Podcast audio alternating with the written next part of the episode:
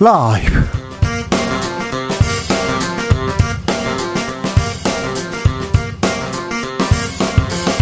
2022년 12월 12일 월요일입니다. 안녕하십니까. 주진우입니다.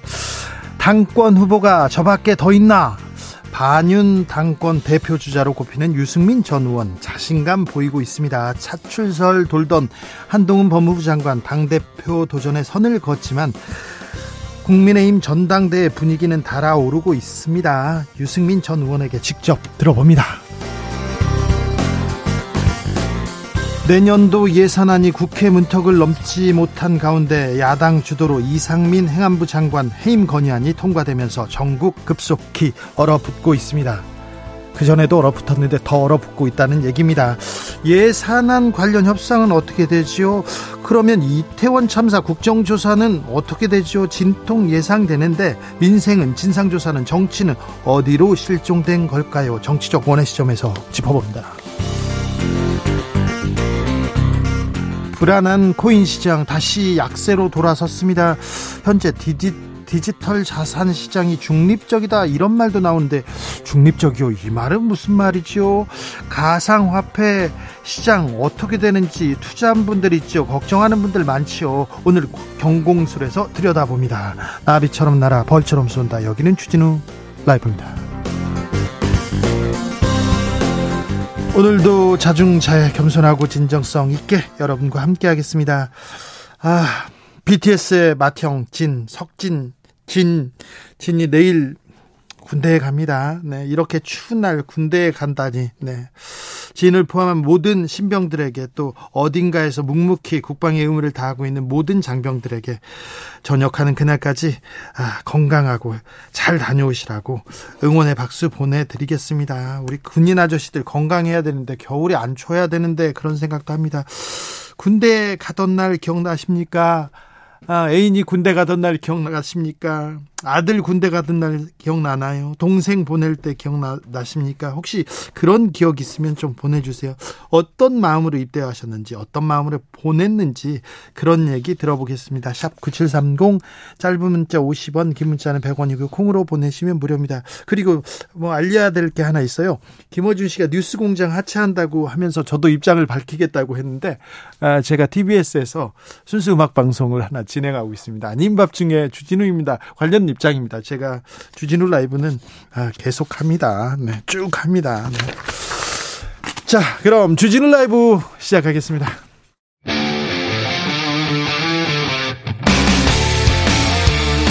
탐사보도 외길 인생 20년. 주 기자가 제일 싫어하는 것은?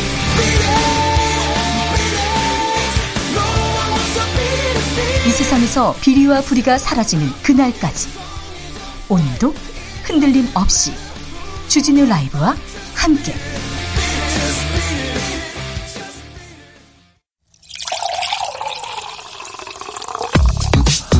진짜 중요한 뉴스만 쭉 뽑아냈습니다. 주스 정상근 기자 어서 오세요. 안녕하십니까.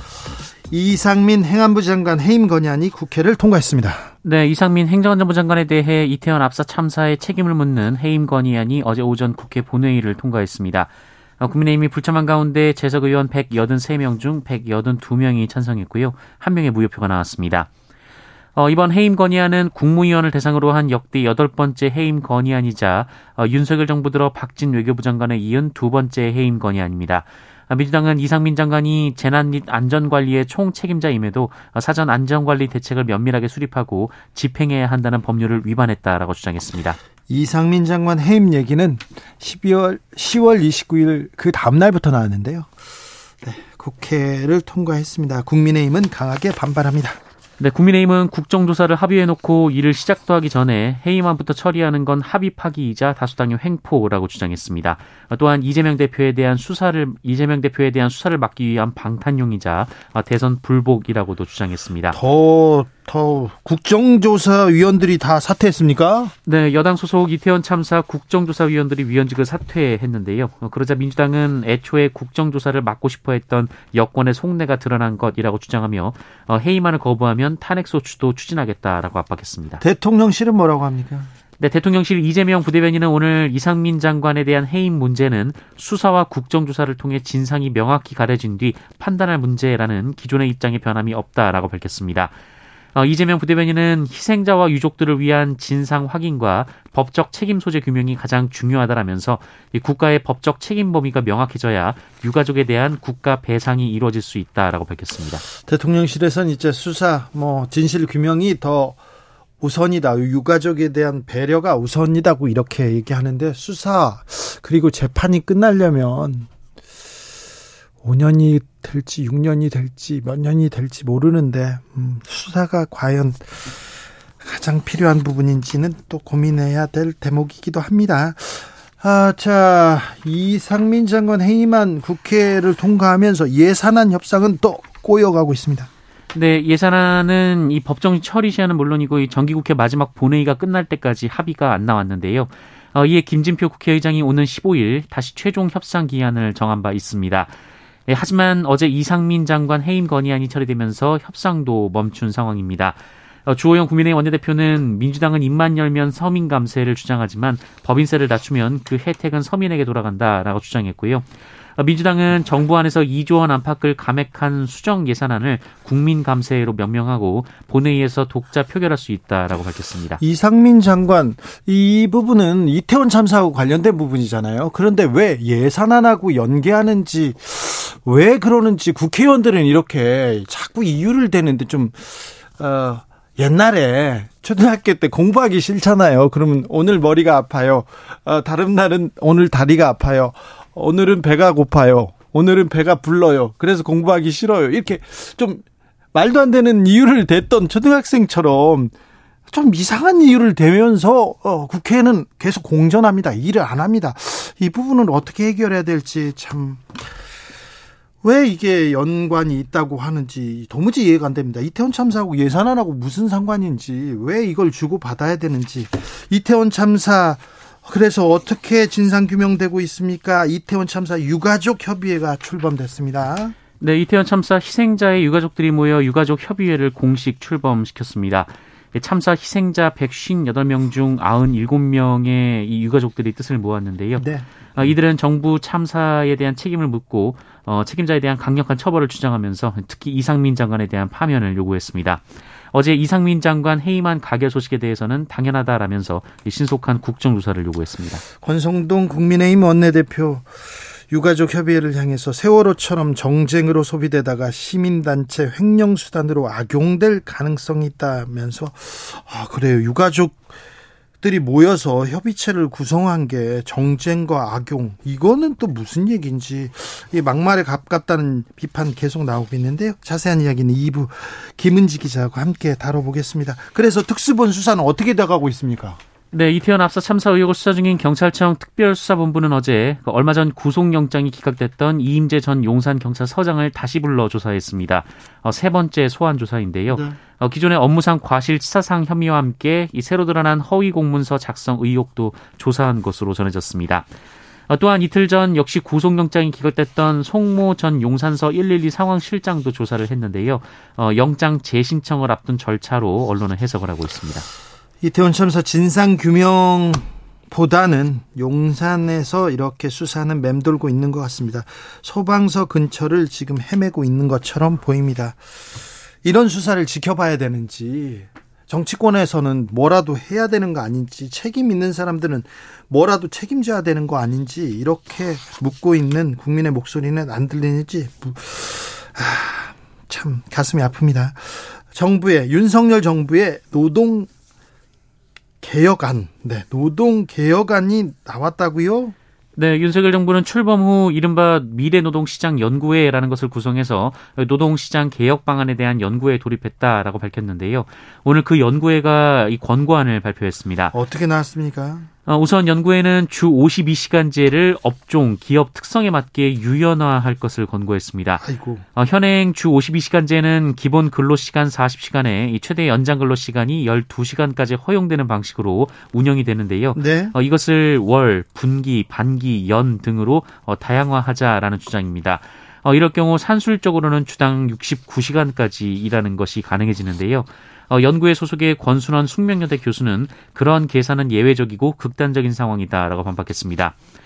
또한 연공 서열 중심의 임금 체계를 성과 중심으로 개편하자라는 제안도 내놨고요.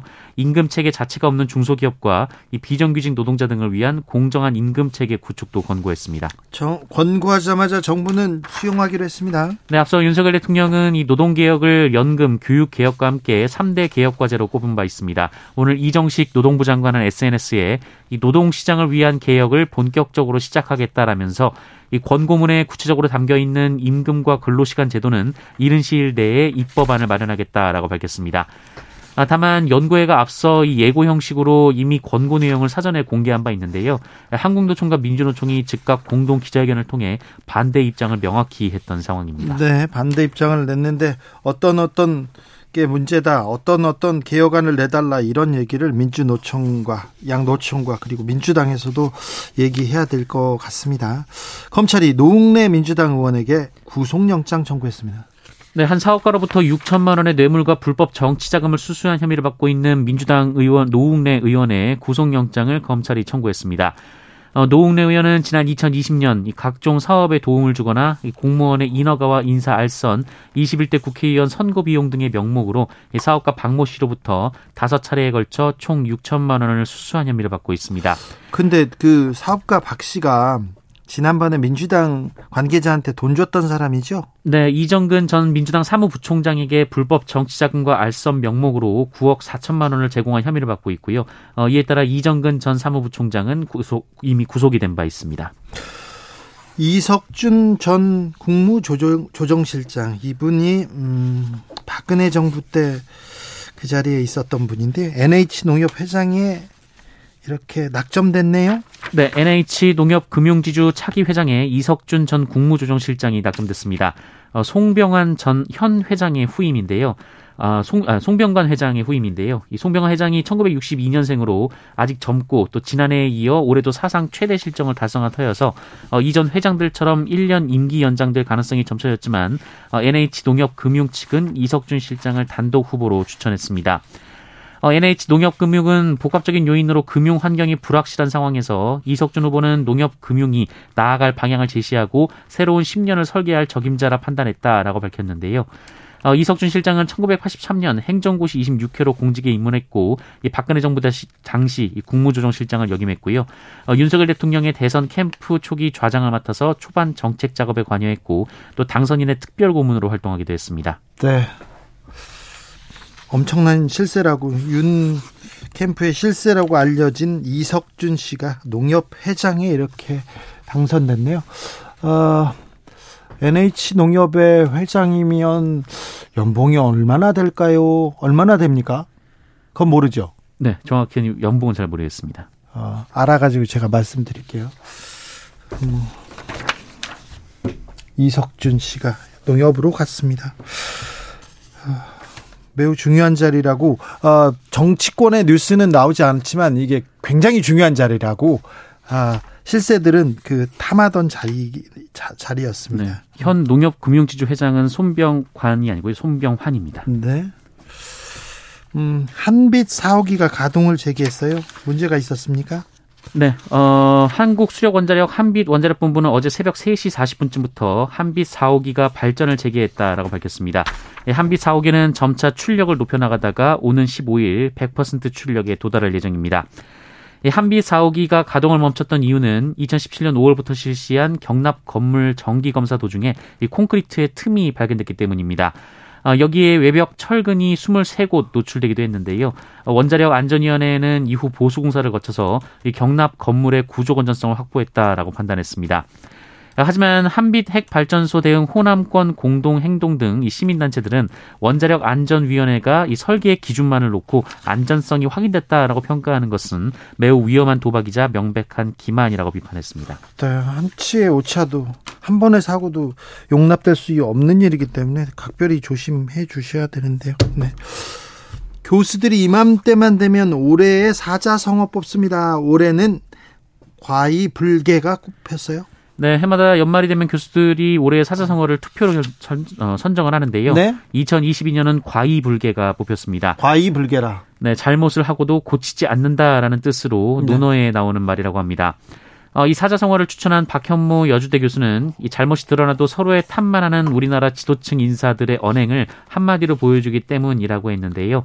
어, 여당은 이전 정부 탓, 야당은 대통령 탓이라며 고칠 생각을 하지 않고 또 12구 참사와 같은 후진국형 사고가 발생해도 이 책임지려는 정치가 안 나오고 있다고 지금의 현실을 꼬집었습니다. 누구 특정인을 대상으로 뽑은 건 아니고 어, 정치권, 여당도 야당도 이렇게 설명을 했군요. 뭐 추천사는 그렇습니다. 네. 어, 그리고 2위는 덮으려고 덮으려고 하면 더욱 드러난다라는 뜻의 욕계 미창이 꼽혔고요. 어, 3위는 여러 알을 쌓아놓은 듯한 위태로움이란 뜻의 누란지위였습니다. 네. 어, 그리고 과오를 그럴듯하게 꾸며내고 잘못된 행위에 순응한다라는 이 문과 수비가 4위, 어, 좁은 소경과 주관으로 사물을 그릇되게 판단한다는 군맹무상이 5위로 꼽혔습니다. 어, 주로 좀 부정적이고 주로 위정자를 꼬집는 그런 얘기를 하셨네요, 교수님들이. 네. 알겠습니다, 교수님. 코로나 상황은 어떻습니까? 네, 오늘 코로나19 신규 확진자 수는 25,667명입니다. 어제보다 절반 정도로 줄었습니다만 지난주와 비교하면 2,500여 명 늘었습니다. 13주 어, 만에 월요일 기준으로는 가장 많았습니다. 주스 정상근 기자 함께했습니다. 감사합니다. 고맙습니다. 아 BTS 진이 군대 갑니다. 군대 간 국군 아저씨한테 전하고 싶은 말 뭔가요? 물어봅니다. 9737님께서 BTS 화이팅입니다. 진 화이팅입니다. 국민의 의무 마치고 오면 영원히 국민과 함께 할 겁니다. BTS 화이팅 얘기했습니다. 아미들이 뭐 내일 너무 많이 몰려올까봐 군사작전을 방불케 하고 있다고 해서 지금 국방부도 비상이라고 합니다. 음, 1810님, 저는 생일인 12월 17일에 입대했어요. 미역국 먹고 논산 갔었죠. 12월 17일에, 아, 엄청 추웠겠다. 추웠겠는데, 네. 9673님, 아, 2001년 12월 24일, 크리스마스 이브 날 입대했어요. 안 오던 눈까지 내려가지고 하루 종일 눈만 치었던 기억이 있습니다. 슬픈 이브였습니다. 12월 24일에 군대 가다니, 와, 이걸 뭐라고 위로해야 되는지 참. 5008님 입대하는 날이 훈련소 입구에서 다시는 못 먹을 것 같아서 햄버거 다섯 개 먹고 들어갔어요. 아, 그러셨구나. 아, 제 친구도 군대 논산동 훈련소 앞에서 그렇게 먹더라고요. 그래서 고생했다고 하더라고요. 7419님, 춘천 백이 보충대 입구에서 군인 수첩에 저녁 날짜 계산해서 동그라미 그리던 게 생각납니다. 아, 춘천 백이보. 네. 5006님, 남동생 입영 통지서 제가 신청해서 받았어요. 남동생은 영문제, 영문도 모른 채 군대 갔고요. 군대 갔다 오면 정신 차린다던데, 글쎄요. 네. 군대 간다고 뭐 정신 차리나요? 뭐 군기, 뭐 기합 군대 가서 고생해야 뭐 그런다 그런 거 말도 안 되는 것 같아요. 요즘은 군대에서 뭐 구타 뭐 어, 그렇게 뭐 괴롭힘 이런 거 사라졌다고 하는데 네 그러니까 너무 걱정 안 하셔도 될 것 같습니다. 2919님 아들 신병대 들여보내고 의정부에서 집에 올 때까지 2시간 내내 울었던 그런 기억이 아련합니다. 얘기하셨고요. 3123님, 저는 아무도 못 오게 하고 혼자 입대했어요. 아, 그래요? 가는 내내 후회하면서, 후회하면서 갔습니다. 항상 내 주변에 있던 부모님과 친구들의 존재에 무한한 감사를 느끼는 순간이었습니다. 아, 그렇군요. 더 크게 배우셨네요. 느끼셨네요. 0328님, 군인 아저씨에게 위문 편지도 쓰고 남자친구 군대 보내고 면회 가고 했었는데, 이제는 군인분들 저의 조카뻘이 되었어요. 음, 대한민국 군인들 모두 모두 감사합니다. 여러분의 인내와 희생이 있어서 오늘 밤도 아, 편히 발 뻗고 잠들 수 있는 거겠죠. 그럼요. 모든 어, 국방의 의무를 지고 있는 모든 분들께 감사함 전합니다. 그리고 아, 추운데 건강하셔야 될 텐데 건강하셔야 됩니다. 교통정보센터 다녀오겠습니다. 윤하영 씨.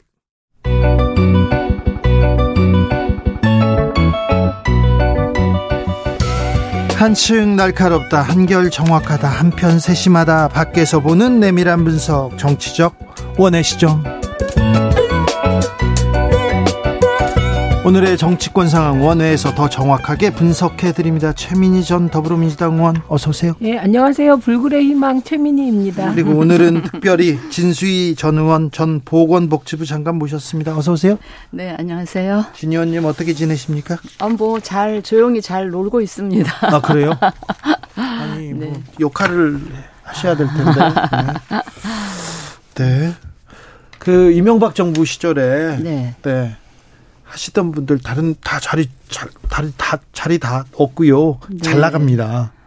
근데 이제 이명박 정부 임기 끝나고 네. 그 이후에 제 행보가 네. 지금 그분들하고는 좀 달랐어서 아니 쓴소리는 했지만 그래도 바른 소리 했잖아요. 새겨 들어야죠. 근데 꼭 그런 것 같지는 않더라고요. 네, 꼭 예, 그러- 권력을 잡으면 쓴 소리 바른 소리가 별로 그렇게 탐탁치가 않은 것 아, 저 같아요. 말에 저는 전적으로 동의합니다. 그게 이쪽이든 저쪽이든 예. 권력을 잡으면 쓴 소리, 옳은 소리, 바른 소리 하는 사람들은 제외되게 된다. 이거에 동의합니다. 이쪽이든 저쪽이든 이쪽이든 저쪽이든. 그, 그 말이 또 그것도 걸립니다. 네. 이상민 장관 해임 건의안 어떻게 보셨습니까? 진수 의원님.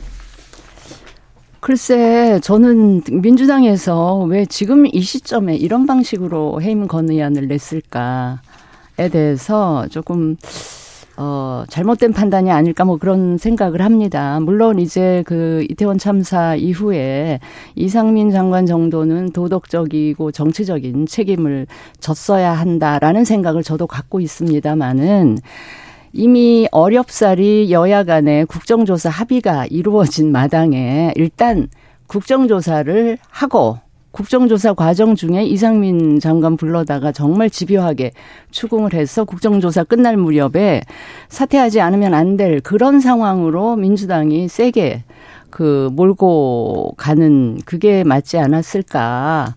그때 가서도 본인이 사퇴를 안 한다던가 대통령이 해임을 안 시킨다던가 하면 그때 이제 민주당이 해임안을 내고 이러면 좋았을 텐데 국정조사 합의해 놓고 뒤늦게 이제 이렇게 하니까 국민의힘으로 하여금 국정조사를 보이콧할 수 있는 명분? 빌미랄까 빌미? 뭐 이런 걸 주지 않았나 좀 안타까운 생각이 듭니다. 최민희 의원님. 그러니까 시기가 늦었거나 너무 빨랐다. 저도 그렇게 생각합니다. 그런데 그 제가 이렇게 얘기를 들어보니 유가족이라는 변수가 있었더라고요. 네. 네, 그 사이에 그 유가족들이 너무 강하게 국정조사도 검, 겨, 경찰 수사도 이상민 장관이 현직에 있는 한 제대로 될 수 없을 것이다라는 판단을 하고 있었던 것 같습니다.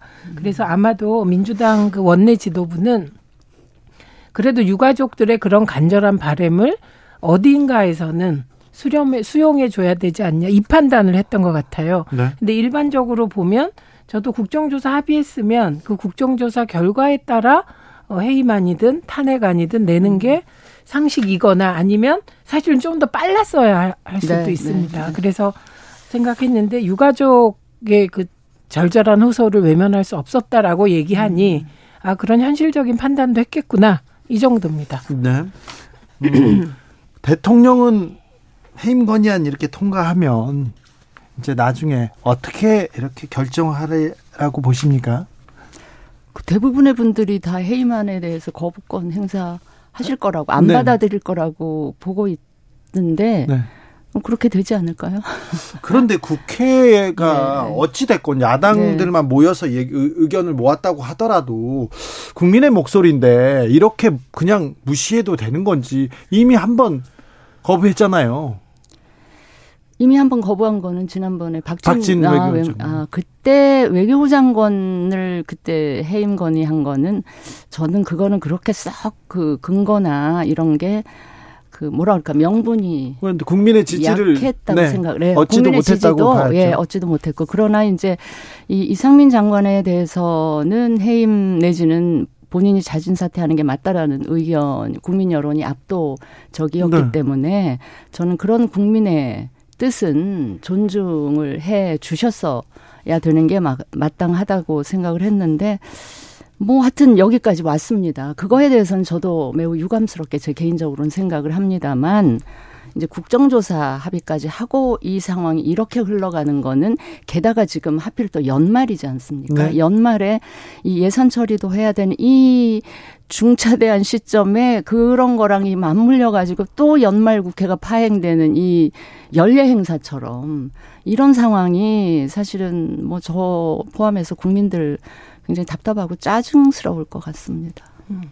일단 내용상으로 국민들은 이상민 장관이 지금 그 자리에 있어서는 안 된다에 동의하는 분들이 더 많고요. 네, 국민의힘 지지자들도 그렇게 생각하시는 예, 분들 그렇습니다. 많습니다. 그리고 어, 아직까지도 그 자리에 있어 좀 이런 분위기입니다. 그런데 과연 이 국회에서 사실은 이상민 장관을 해임 건의안을 낼 사안도 아닌 것이 이 정도면 자진 사퇴하고 보통은 사퇴 의사를 밝힙니다. 그렇죠. 이게 버티다가 온 것이라 이 과정이 매끄럽지 않은 거는 사실 윤석열 대통령께서도 너무 감싸고 돈 것 같고 그래서 해임 건의안을 지금 당연히 안 받아들이고 무시하고 가는 전략이라면 또 이에 대한 정치적 책임은 대통령께서 지시는 것이고 다만 저는 예산안과 해임 견- 건의안은 연계하지 않고 있다고 들었어요. 그러니까 일시적인 냉각은 맞지만 예산안과 해임 건의안을 연계하는 것은 그게 안 맞는 것 같고 그러니까 해임 건의안과 국정조사가 삐끄덕거릴 수는 있다. 네. 그건 뭐 연계되어 있지 않습니까? 그렇죠. 삐끄덕거린다고 보고 그걸 이제 풀어내야 되는 거죠. 그래서 예산안은 12월 15일 날 김진표 의장이 15일까지는 합의를 하든 뭐를 하든 끝내자고 했잖아요. 2, 3일밖에 안 남았죠. 네. 네. 네. 그래서 그리고 쟁점이 되는 게 몇 개 안 돼요. 음. 법인세율 25에서 22 인하하고 그다음에 경찰국 예산 2억하고 음. 그다음에 금투 금특세 관련하여 100억으로 올리자는 부분하고 그게 감액 부분은 몇 개 안 되더라고요. 네. 그래서 15일까지는 여야가 합의를 이뤄내 주시기를 바랍니다. 국민의힘에서 이태원 참사 국조특위 의원들이 전원 사퇴했습니다. 그럼 민주당은 어떻게 이 국면 돌파해 나갑니까? 일단 사퇴를 한 게 국회의장한테 낸 게 아니라 네. 주호영 대표에게 뜻을 밝힌 것이더라고요. 아직 뭐 사퇴하지 예, 않았네. 그러니까 아직 어, 우선은 이 국조보다 이 국조가 예산과 연계되어 있어요. 그래서 예산안이 통과된 이후 국조가 시작되게끔 현실이 되어 있거든요. 네. 그러니까 일단 예산안 통과를 위하여 여야가 협상을 해서 거기서 뭔가 어, 협의가 이루어지면 국조는 이제 그 다음에 그러니까 일단 예산안 통과가 15일에 예. 이루어지고 나면 그때는 또 다른 국면이 예. 만들어지는 거기 때문에 그때 국조가 다시 재개될 어, 가능성도 없지는 않은 것 또. 핑계 대가지고 또 안 하겠죠. 저도 핑계 대가지고 학교 안, 가, 안 가기 뭐 공부 안 하기 그런 거 잘할 자신 그래도 있거든요. 국조는 학교잖아요. 네. 그래서 핑계는 대지만 학교 갔잖아요. 네. 가야 되는데 안 가잖아. 공부 안 가잖아요, 지금. 아니 그거는 이제 예산안을 15일에 처리하는 게 저는 맞는 것 같고 네. 사실 예산안을 가지고 어, 예를 들면 파행이 계속되는 거. 네. 제가 처음에 2012년에 국회 들어갔더니 예산안을 그 해에 1월 1일 새벽 1시인가 차수 변경해서 처리한 적이 있어요. 그때 되게 면목이 없었고 그 이후에 선진화법이 통과된 이후로는 예산안만은 법적 시한에 맞추려고 여야가 되게 애써왔거든요. 네. 근데 12월 15일 날 합의가 이루어지길 기대합니다. 알겠습니다. 한 교수님, 불굴의 희망, 최민희 의원님 응원합니다. 네, 최민희 의원은 또 이렇게 지지자들을 몰고 다닙니다. 4522님, 진수희 장관님 반갑습니다. 유튜브로 잘 보고 있어요. 얘기하는데요. 아, 그렇군요. 음, 화물연대 파업, 그리고 뭐, 그리고 파업에서 이제 복귀했죠. 이 과정 어떻게 보십니까? 그리고 노동개혁 뭐 하겠다고 신호탄을 쏘아 올리던데 여기까지 한번 쭉 훑어볼까요? 최민희 의원님? 우선 어, 저는 화물연대 파업을 철회하게 된 건 사실 민주당이 예, 일몰제를 3년 연장하는 정부안을 받았기 때문에 사실 화물연대가 그게 더 압박이었을 것 같습니다. 그래서 또 뭐 물러설 데가 없었죠. 예, 그리고 그 점은 사실 민주당도 일정하게 파업이 지속되는 것을 부담스러워하는 여론, 뭐 중도층이나 등에게는 어, 올바른 역할을 했다고 하지만 사실 민주당도 국회도 여야가 마찬가지지만 이 사안이 2차 파업으로 가게끔 방치한 데 대해서는 예, 일정하게 책임이 있다고 생각합니다. 그렇죠. 예, 맞습니다. 국회도. 그동안 예, 뭐 했어요, 국회에서? 그리고 정부도 왜냐하면 네. 지난 6월에 1차 파업을 잠시 하다가 논의하기로 하고 파업을 접었거든요. 그리고 약속이 이행되지 않았지 않습니까? 예, 그런데 저는 지금 이제 예를 들면 지금 나온 직무 성과급제로 바꾼다든가 주 단위의 근로 시간을 연 단위, 월 단위 이렇게 바꾼다는 거 있잖아요. 예. 이게 시기가 있는 것 같습니다. 예를 들면 신자유주의 세계화가 처음에 막 물밀듯이 밀려 들어오고 그게 긍정적인 긍정적인 영향을 줄이라는 판단이 들땐 이런 거 하면 될 것 같은데 네. 지금 경제가 굉장히 어렵고 노동자들이 생존권에 위협을 받는 상황이잖아요. 네. 이 상황에서 이렇게 성과급제를 밀어붙인다든가 지금 52시간제를 유연하게 적용해서 기본 40시간 하고 연장 근로 12시간은 임의로 좀 자유롭게 하면 결국은 노동자들 입장에선 주 69시간까지 일을 해야 하는 그런 네. 장시간 과거 노동으로 돌아가지 않느냐는 우려가 있을 것 같아요. 네. 그래서 정부가 하고자 하는 이 개혁이 현재 세계 경제 상황이나 대한민국 경제 상황에 맞는지부터 점검하는 게 필요한 것 같습니다. 국민 정서도 또 고려해야 되고요. 네. 저는 화물연대 파업 관련해서 이제 이 상황으로 귀결된 거에는 아까 우리 최 의원께서는 이제 민주당이 3년 일몰 그 3년 연장한 거가 굉장히 그 영향이 컸다 이렇게 말씀을 하시는데 그 과정에 사실은 정부가 어그 대규모 그 노조에 휘둘리지 않고 이번에는 원칙적인 대응을 계속 견지를 했고 또 국민 여론이 정부의 이런 그 대응 방식에 힘을 실어 줬고 그래서 여기까지 그러니까 화물연대로서는 파업을 철회할 수밖에 없었다. 그리고 이제 한쪽으로는 어 국회에서 민주당이 일몰제 3년 연장을 해준 그것도 있었고 이제 그래서 여기까지 왔는데 저는 이거는 정부의 대응이 좋았었다고 저는 평가를 하고요. 이 기조를 이어가면서 그동안 미루어 두었던 노동개혁 의 고삐를 잡아야 된다고 생각을 합니다. 마침 이제 어젠가 오늘인가 그 권고안이 아, 나왔죠. 아, 오늘 나왔습니다. 네네. 그 노동개혁의 여러 가지 그 내용을 담고 있는 권고안이 나왔는데 그 내용을 보면 그 지금 고령화 시대로의 변화에 좀 부응하는 그런 내용들을 많이 담고 있어서 그 예컨대 이제 정년 연장이랄지 지금까지 그 연공 서열식의 임금 체계를 이제 완전히 성과급으로 바꾸면서 나이가 드신 분들은 아무래도 나이 들면서 생산성이 떨어지게 되고 그 네. 그 떨어진 생산성에 부응하는 맞는 그런 임금 그러니까 어찌 보면 임금 피크제의 효과를 거의 낼 수 있는 이런 방식으로 이 바꾸고 또 근로 시간이라든지 아까 최 의원이 말씀하신 이런 부분들은 노동 시장에서의 유연성, 그다음에 자율성 이런 거를 굉장히 좀 그 확대하는 이런 조치들을 담고 있어서 저는 오히려 지금 우리가 안고 있는 여러 형태의 경제 위기 상황을 좀 극복해 나갈 수 있는 그런 효과도 기대해 볼 수 있겠다 이렇게 생각을 합니다. 코로나 시대에 또 경제 위기가 온다고 하고 서민들 살기는 어려운데 이제 이런 면이 있는 것 같아요. 그러니까 이게 사실은 신자유주의 세계화 때 같이 들어온 개념들인데 이게 선진국에서 받아들여질 때는 노동 복지 그리고 일반적인 복지가 잘 되어 있을 때는 이게 큰 저항을 불러일으키지 않는데 우리의 경우는 일자리에서 쫓겨나면 그 이후의 대책이 불안하기 때문에 이게 극한 투쟁으로 가는 거죠. 사회 안전망이 예, 일단 부족하기 예, 안전망이 네. 부족하잖아요. 그런데 지금 요 시기에 예를 들면 지금 한국노총은 그나마 좀 타협적이고 협조적이라고 알려져 있는데 한국노총도 압도적으로 노동자들이 반대하는 거예요. 그러니까 불안하죠, 저는 이건. 이거는 노동자들이 불안해합니다. 예, 예, 불안하다는 거예요. 근데 이 불안이라는 키워드는 우리나라에만 지금 국한된 게 아니라 경제도 불안하고 세계 경제, 한국 경제도 불안하기 때문에 예를 들면 화물연대 하나의 원칙적인 입장을 취했고 그래서 화물연대가 백기투항했다는 얘기가 나오잖아요. 네. 그 기조로 노동개혁을 할 수는 없을 거라고 생각해요.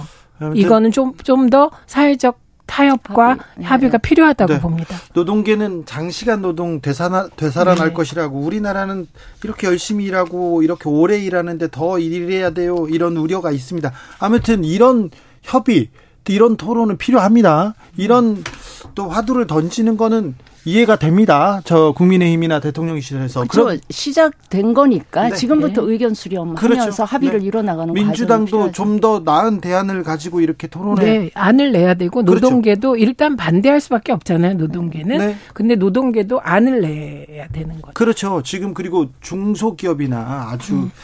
좀 자영업자들도 굉장히 좀 아, 이 상황을 지켜보고 있지 않습니까? 그러니까 민주당도 더 좋은 안을 내야 됩니다. 요거는 이런 토론은 이해가 됩니다. 근데 저는 이거 이해가 안 돼요. 국민의힘 네. 핵심부가 네. 윤핵관 권성동 의원 그리고 전 어, 대통령실 김성애 비서관 이런 분들이 이태원 참사 유가족 협의회 유가족들을 이렇게 거의 좀 뭐라고 해야 되나요? 서슴치 않고 거친 말로 거친 말이 아니라 막말을 넘어서는 말로 막 이렇게 얘기합니다. 다 큰 자식들이 놀러 가는 것을 못 말려놓고 왜 그걸 책임한 책임을 정부한테 지게 합니까? 이런 얘기를 합니다. 왜 그럴까요? 저는 그런 말들에 대해서는 제가 굳이 음. 논평할 가치를 못 느끼기 때문에 네. 그 그냥 무시하는 게 좋지 않을까요? 아니, 그, 그게 뭐 권성동은 네. 권성동 아, 원내대표도 얘기했는데요. 뭐 이거 정쟁화 그렇죠. 정쟁한다. 악용된다. 예. 사건으로 네, 악용한다. 예. 그거는 뭐 악용한다. 잘못된 것 분명히 잘못된 발언이고요. 거기에는 본인의 정치적인 계산이 좀 숨어 있지 않나. 그러니까 그 계산이 뭘까요?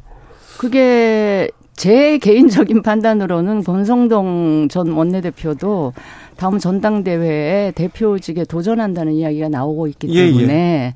또 뭐 룰을 당원 그 비율을 늘린다 이런 얘기가 있지 않습니까? 그러니까 아주 전통적이고 좀 그런 강성 당원들한테 어필할 수 있는 이런 메시지를 네. 지금 의도적으로 내고 있지 않나 싶은데 저는 개인적으로 동의하지 않습니다. 알겠습니다. 어, 진 의원님의 해석에 대해서 끄덕끄덕하게 됩니다. 원래 저러세요. 원래 네. 합리적이세요. 네. 합리적인 분이 아, 능력 사실은 있고. 그렇죠.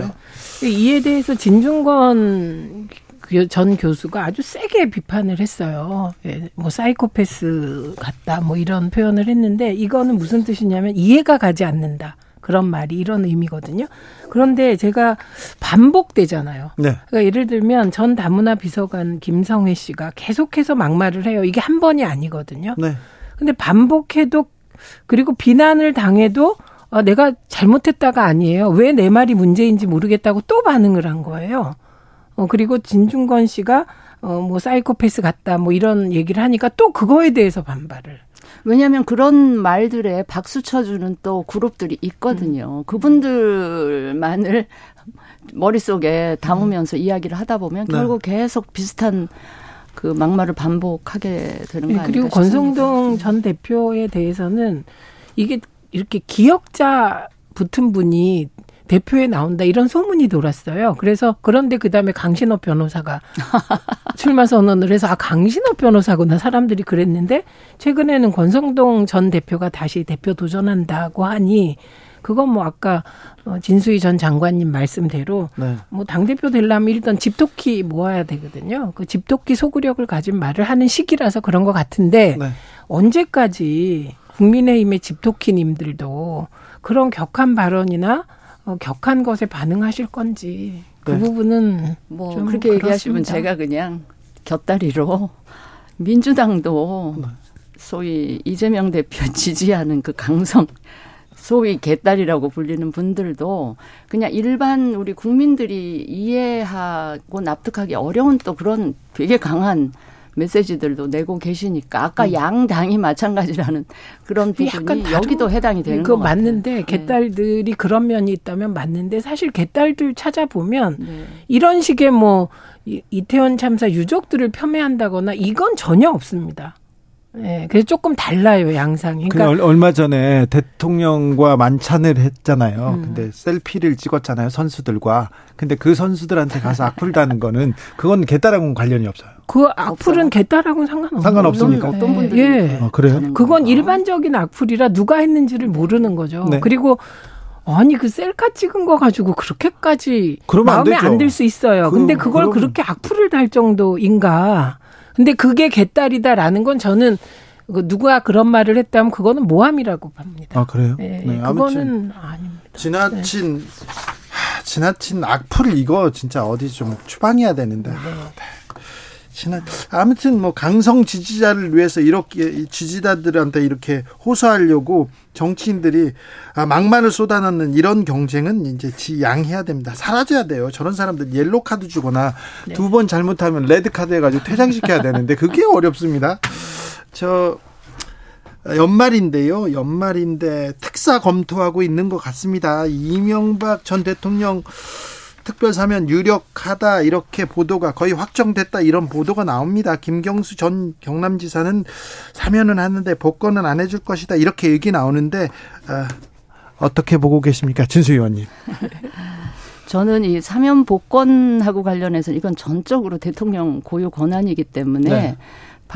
밖에서 혹은 정치권에서 뭐 이러쿵 저러쿵 누구는 해야 되고 누구는 안 해야 되고 이런 얘기 하는 게 저는 그 적절하지 않다고 생각을 해요. 그래서 저도 이야기를 안 하고 싶은데 네.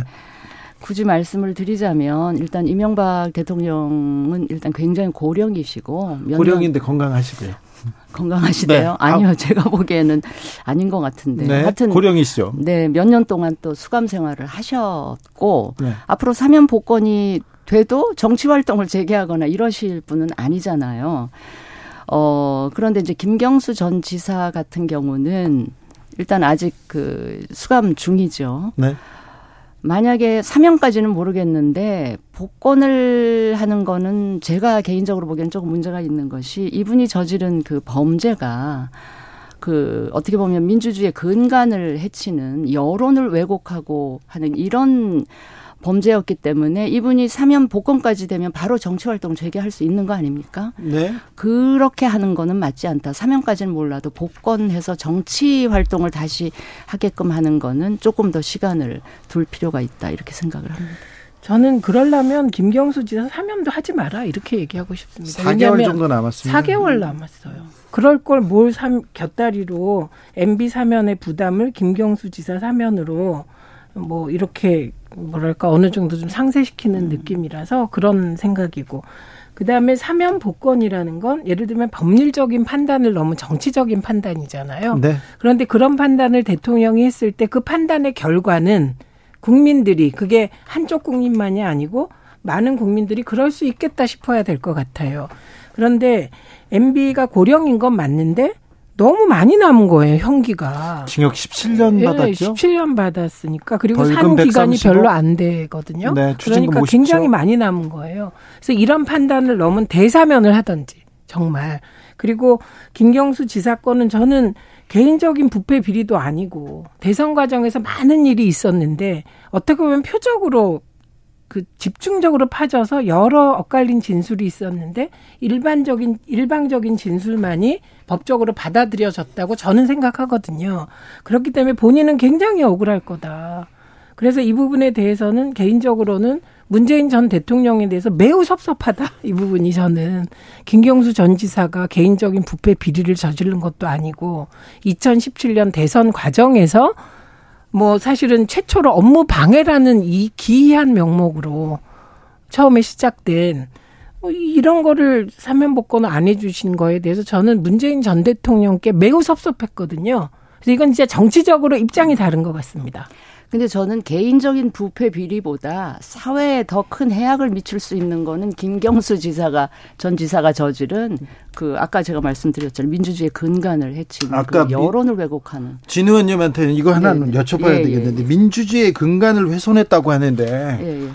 대통령이 네. 대통령이 뇌물을 받았어요. 네. 뇌물을 받아가지고 네. 이 민주주의의 이 대통령의 이 근간을 훼손했는데 이 부분을 사 법치를 외치고 법과 원칙을 외치는 보수주의자라면 이런 사람들한테는 예, 엄격하게 처벌하고 뇌물을 받은 거 그거 뭐 삼성에서 네. 변호사비 네. 대납 그 뇌물 받았죠. 그 부분에 대해서는 아까 이제 김경수 지사가 굉장히 억울해할 거다. 네. 뭐 일방적인 진술만 가지고 그랬기 때문에 이렇게 말씀하시는데 그 부분에 대해서 어, 지금 이명박 그 대통령 측에서는 네. 다른 네. 이야기를 하고 있거든요. 아니 이거 대법원에서 네. 확정됐어요. 제가 아니 뭐 김경수 그러니까, 지사도 대법원에서 확정. 그러니까 지금 네. 인정. 네. 이 부분은 제가 잘합니다. 제가 네. 기사를 써가지고 이게 네. 수사로 이어졌기 때문에 대통령실, 법무부, 검찰 그리고 어 청와대요. 뭐 그리고 외무부가 다 다 연관이 돼가지고 뇌물을 받았어요. 그 대법원에서 확정됐고 뭐 김경수 지사도 확정됐습니다. 아무튼 김경수 지사는 유죄 확정 이후에도 반성이 없었다. 대선 여론 조작의 주범이라는 점을 감안한다. 그래서 복권을 하지 않기로 했다고 했는데 이명박 전 대통령 아니 그러니까 저는 이런 게 있는 것 같습니다. 윤석열 대통령께서 뭔가 풀어야 될 건 박근혜, 이명박 두 대통령을 전부 본인이 수사해서 감옥 보낸 거 아닙니까? 네. 그러면 그 내용을 누구보다 잘 알잖아요. 그런, 알죠. 네. 그런데 그 이명박 박근혜 전 대통령의 지지자들의 지지로 대통령이 된 이 모순 속에 있는 겁니다. 그래서 이 사면 복권을 할 때는 그 차원이 넘는 더 큰 차원의 대화합이나 이게 없이는 사실은 납득하기가 굉장히 어렵습니다. 그게 정치의 아이러니이기도 네. 하죠. 네. 네. 정경심 전 교수는 이번 사면 대상에 포함되지 않는다고 합니다. 최민희 네. 의원님. 그 사실 정경심 교, 전 교수도 그분이 했던 일에 비하여 그리고 처음에 조국이나 정경심 교수에게 씌워졌던 그 여론 재판에 비하여 예를 들면 주가 조작 가족 사기단이었잖아요. 그런데 주가 조작 가족 사기 부분에 대해서는 뭐 거의 혐의가 인정되지 않았거든요. 그래서 핵심적인 건 소위 표창장인데 이거를 그 제가 아까 말씀드린 게 일부 국민이 아니라 전체 국민이 다 아, 저건 저렇게 받을 만하다 아니거든요. 어, 저부터가 아, 이건 너무 억울하겠다. 이렇게 생각하거든요. 그러니까 좀 그런 차원을 넘은 대화과 무슨 그런 대사면 이런 취지로 MB를 풀면서 다 풀어야지 MB 풀기 위해서 김경수 전 지사만 사면시키면 그게 어떻게 본래 사면 복권의 의미가 정경심 되겠습니까? 교수는 모르겠습니다. 그분이 건강 상태가 매우 안 좋다 네. 때문에 형집행정지 이런 거는 모르겠는데 그거는 이제 의료진 판단과 이런 게 필요할 것 같고요. 연동된 조, 조국 교수가 지금 재판을 받고 있는 중이잖아요. 그런 게 또 연결되어 있기 때문에 정경심 교수만 이 시점에서 네. 사면시키가 굉장히 곤란하지 않을까 싶습니다. 국민의힘은 지금 전당대에 네. 거기에 관심이 다 가 있습니까? 3월에는 열어야 된다 이런 얘기가 나오는데 네, 네. 그렇죠. 예. 그죠. 어떻습니까 분위기가? 분위기가 네. 제가 저는 주류가 아니라서 네. 전체 돌아가는 분위기를 매일매일 팔로우하기는 좀 힘든데 지금 뭐 당권 주자로 어, 얘기되는 분들은 열심히 지역 다니고 있는 것 같고요. 네. 그 소위 말하는 친윤 그룹이라고 하는 분들 그 스피커들 네. 을 입으로 지금 룰 변경에 대한 이야기가 많이 나오고 있고 그런 것 같습니다. 근데 저는 유감스러운 게 뭐냐면 지금 연말에 국회가 저런 상황이고 하는데 그런 거보다는 그거는 한쪽에서 준비를 한다 하더라도 아까 왜 노동개혁 이야기 네. 나왔잖아요. 그다음에 최근에 이 정부가 연금 개혁. 시동을 네. 걸고 있고 또 건보 개편안까지 내놨잖아요. 이런 부분들을 정부 여당이 제대로 추진할 수 있도록 힘을 실어주고 또 국회 음. 차원에서 입법할 수 있는 걸 하는 이런 거에 더 신경을 써야지. 그렇죠. 이런 논의를 네, 이런 네. 법안을 내고 네. 이런 주장을 해야 되는데 그러면 민주당도 따라올 수밖에 없죠. 근데 저는 그 국민의힘의 대표는 국민의힘의 정체성을 가장 잘 대변하고 미래를 설계할 사람이 되는 거잖아요. 네. 그런데 지금 기준은 윤심이냐 아니냐 같아요. 그런 것 같죠. 네, 이게 진짜 문제. 지금 국민의힘 정체성이 뭔지 저도 잘 모르겠어요. 네, 그래서 저는 정체성이 오히려 윤심인가 뭐 이런 생각이 뭔지를 잘 들죠. 모르겠고 그리고 이상한 게 그러면서 MZ 수도권 미래 세대 미래형 당 대표 선거를 하고 미래형 총선을 하겠다고 또 비대위원장이 하시는데 네. 제가 제일 이상한 건 MZ 수도권 떠오르면 저는 이준석 전 대표가 떠오르고 네. 그와 연관되어서 홍준표 대표가 MZ 소구력이 굉장히 커요 전 대표가 그리고 유승민 전 대표가 MZ 소구력이 큰데 그 사람들은 안 된다는 거잖아요. 아니 그러니까 지금 이거 뭔가 이상하고 안 맞아요. 네. 지금 그래서 사람들이 유승민 유승민 하는 것 같은데 각종 조사에서 보면 네. 그런데 왜 또 유승민은 절대 안 돼. 누가 유승민을 꺾을 것인가 거기에 관심이 있는 것 같습니다.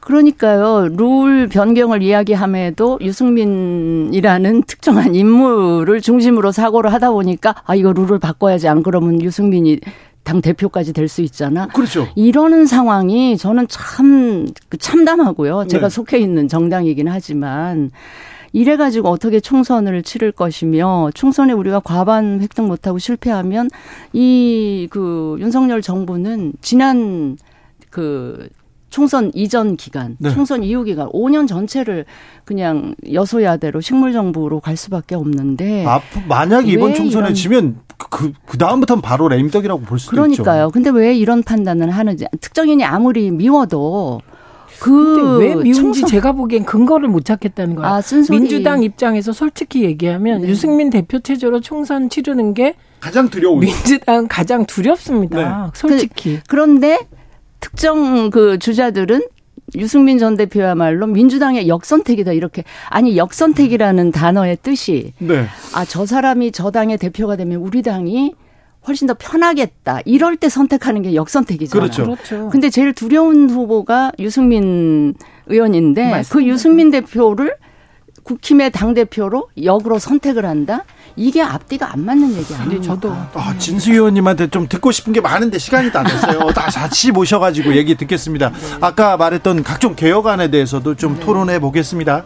음, 역선택 통할까요? 국민의힘 역선택. 잠시 후에 유승민 의원한테 물어볼게요. 아, 네. 자, 진수 의원님 그리고 최민희 의원님 감사합니다. 고맙습니다. 정치적 원의 시점 여기에서 맞고요. 아, 6시 2부에서 유승민 의원과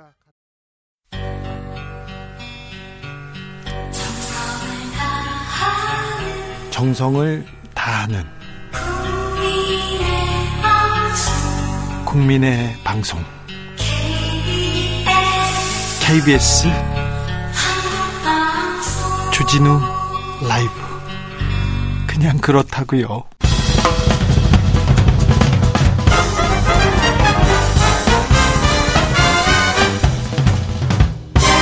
훅 인터뷰. 모두를 위한 모두를 향한 모두의 궁금증 훅 인터뷰. 국민의힘은 전당대회 시기가 빨라집니다. 그런데요, 이분의 한마디, 한 걸음이 온통 관심 집중됩니다. 차기 당대표 각종 조사에서 질주합니다. 막 앞서 달리는데요. 음,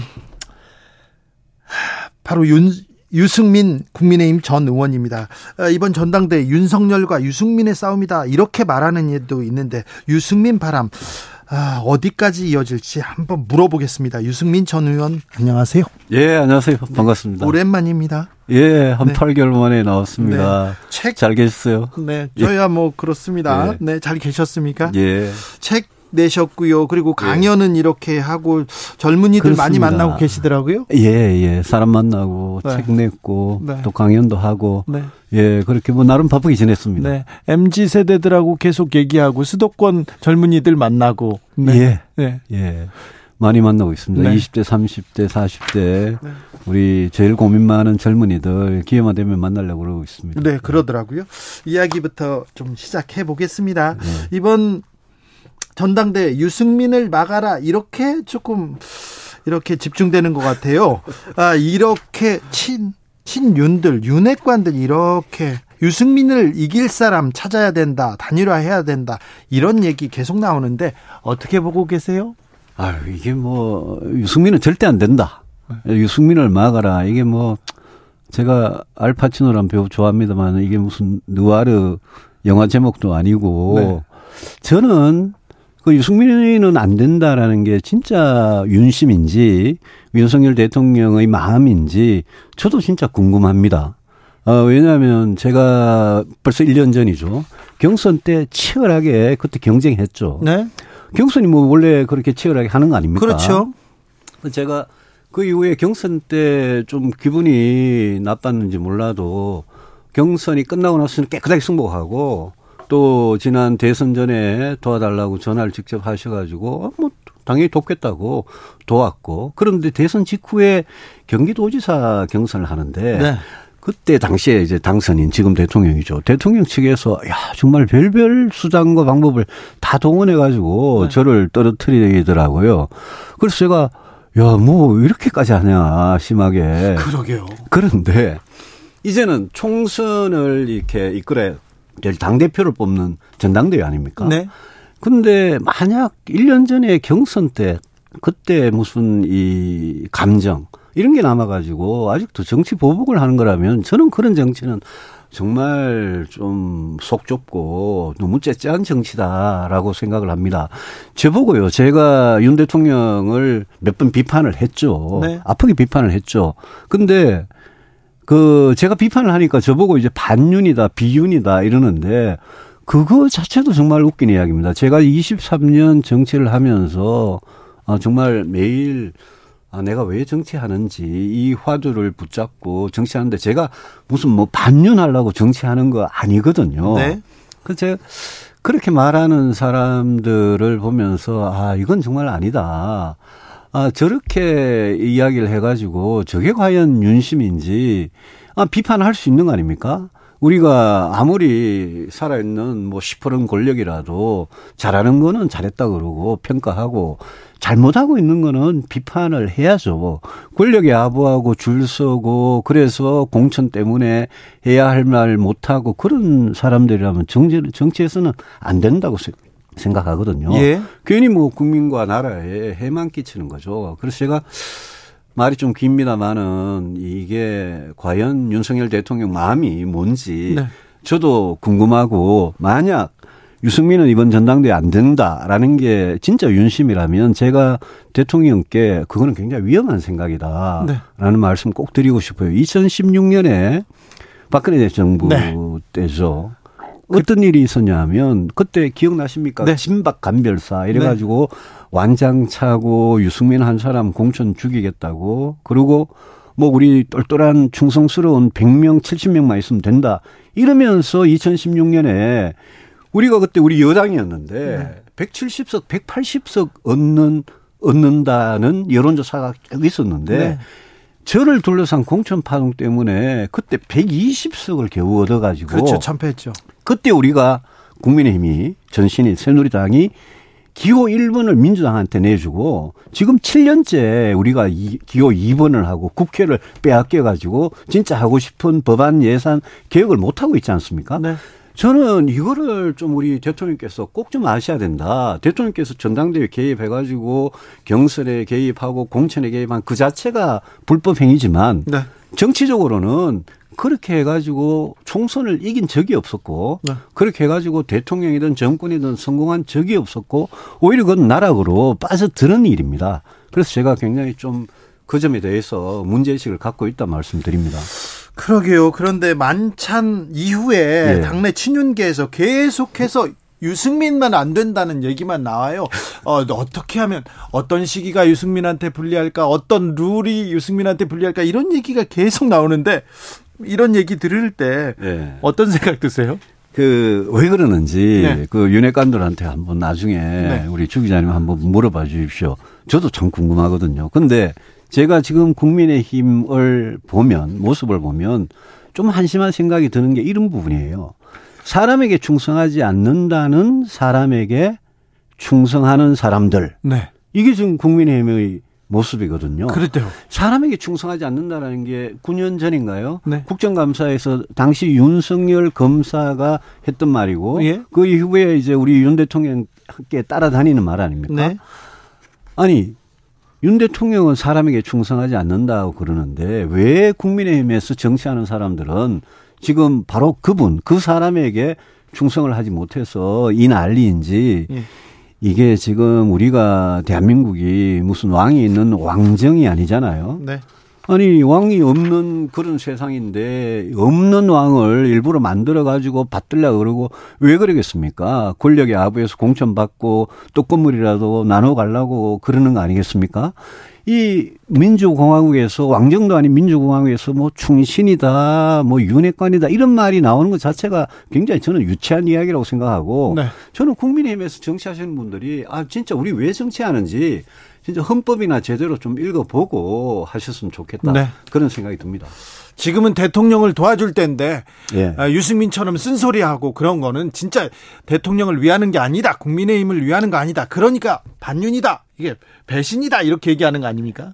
아니 그런 그 자체가 사람에게 충성하는 거잖아요. 네. 그럼 사람에게 충성을 하면 그 사람이 아무리 잘못해도 비판하면 안 되는 겁니까? 아, 그렇게 하면 나, 당이 망하고 나라가 망하는 거 아니겠습니까? 예, 예.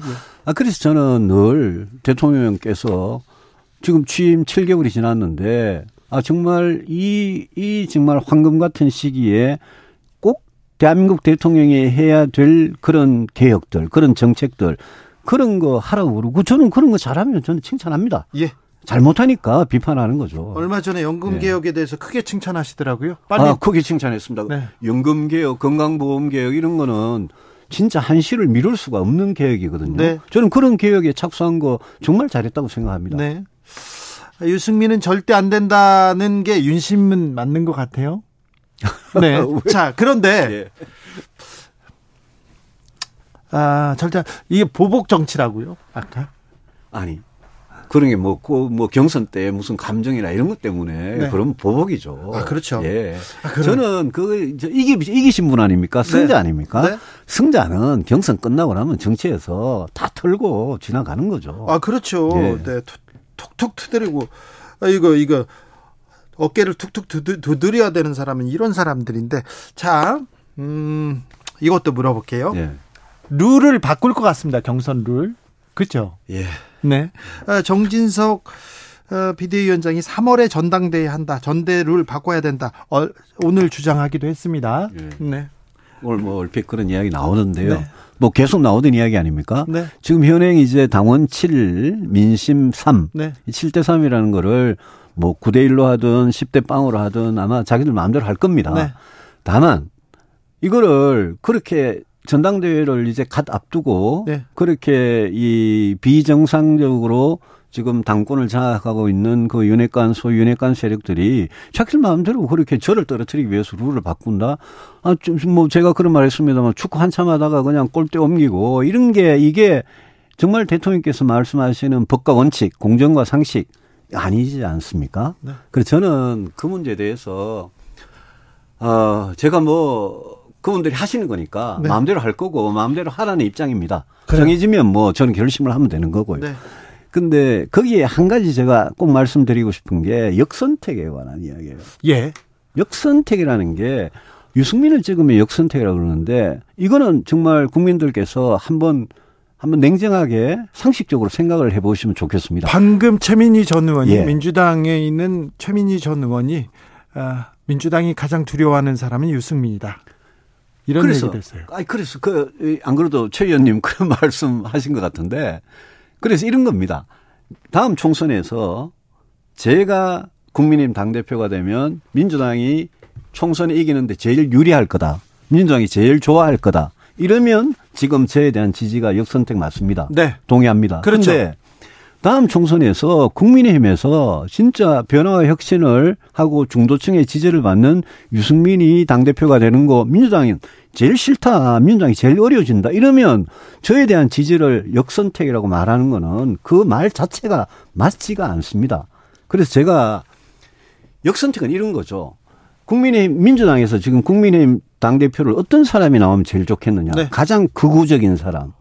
가장 뭐, 뭐 정말 이 속칭 가장 꼴보수 당 대표가 나오면 제일 좋은 거 아니겠습니까? 막말 많이 하고 예. 얘기하고 그런 사람, 그런 사람이 민주당이 제일 원하는 국민의힘 기다리는 국민의힘 당 대표 아닙니까? 술만 먹는 사람. 그런데 어떻게 역선택이란 말을 그렇게 하는지 이해가 안 되는 거죠. 알겠습니다. 자, 역선택 나오고 룰 얘기 나옵니다. 아무튼 룰이 어떻게 바뀌든 9대 1이든 10대 1이든 바뀌어도 뭐 유승민은 자신이 있습니까? 9대 1이든 10대 빵이든 네. 저는 그 룰 때문에 제가 뭐 출마 결심을 하고 안 하고 하지는 않습니다. 네. 저는 제가 23년째 정치하면서 저는 이 정치를 한다는 게 그냥 단순히 밥벌이 직업으로서의 정치는 절대 아니다. 네. 정치를 하는 사람은 내가 왜 하는지 소명의식이 있어야 되는데 지금 전당대회에 출마할 거냐 말 거냐 이걸 두고도 저는 아 제가 정말 이 일을 잘할 수 있느냐 제 내부에서 정말 이 일을 하고 싶어 하느냐 잘할 수 있느냐 이걸 가지고 고민을 하고 있습니다. 알겠습니다. 당 대표 출마 결심을 하신 거죠, 뭐. 선언 선언은 언제쯤 때가 되면 해야죠. 네. 때가 되면 하고 더 고민을 해서 국민들께 저희 알겠습니다. 분명한 결심 말씀드리겠습니다. 알겠습니다. 예. 결심은 했고 때가 되면 말씀드린답니다.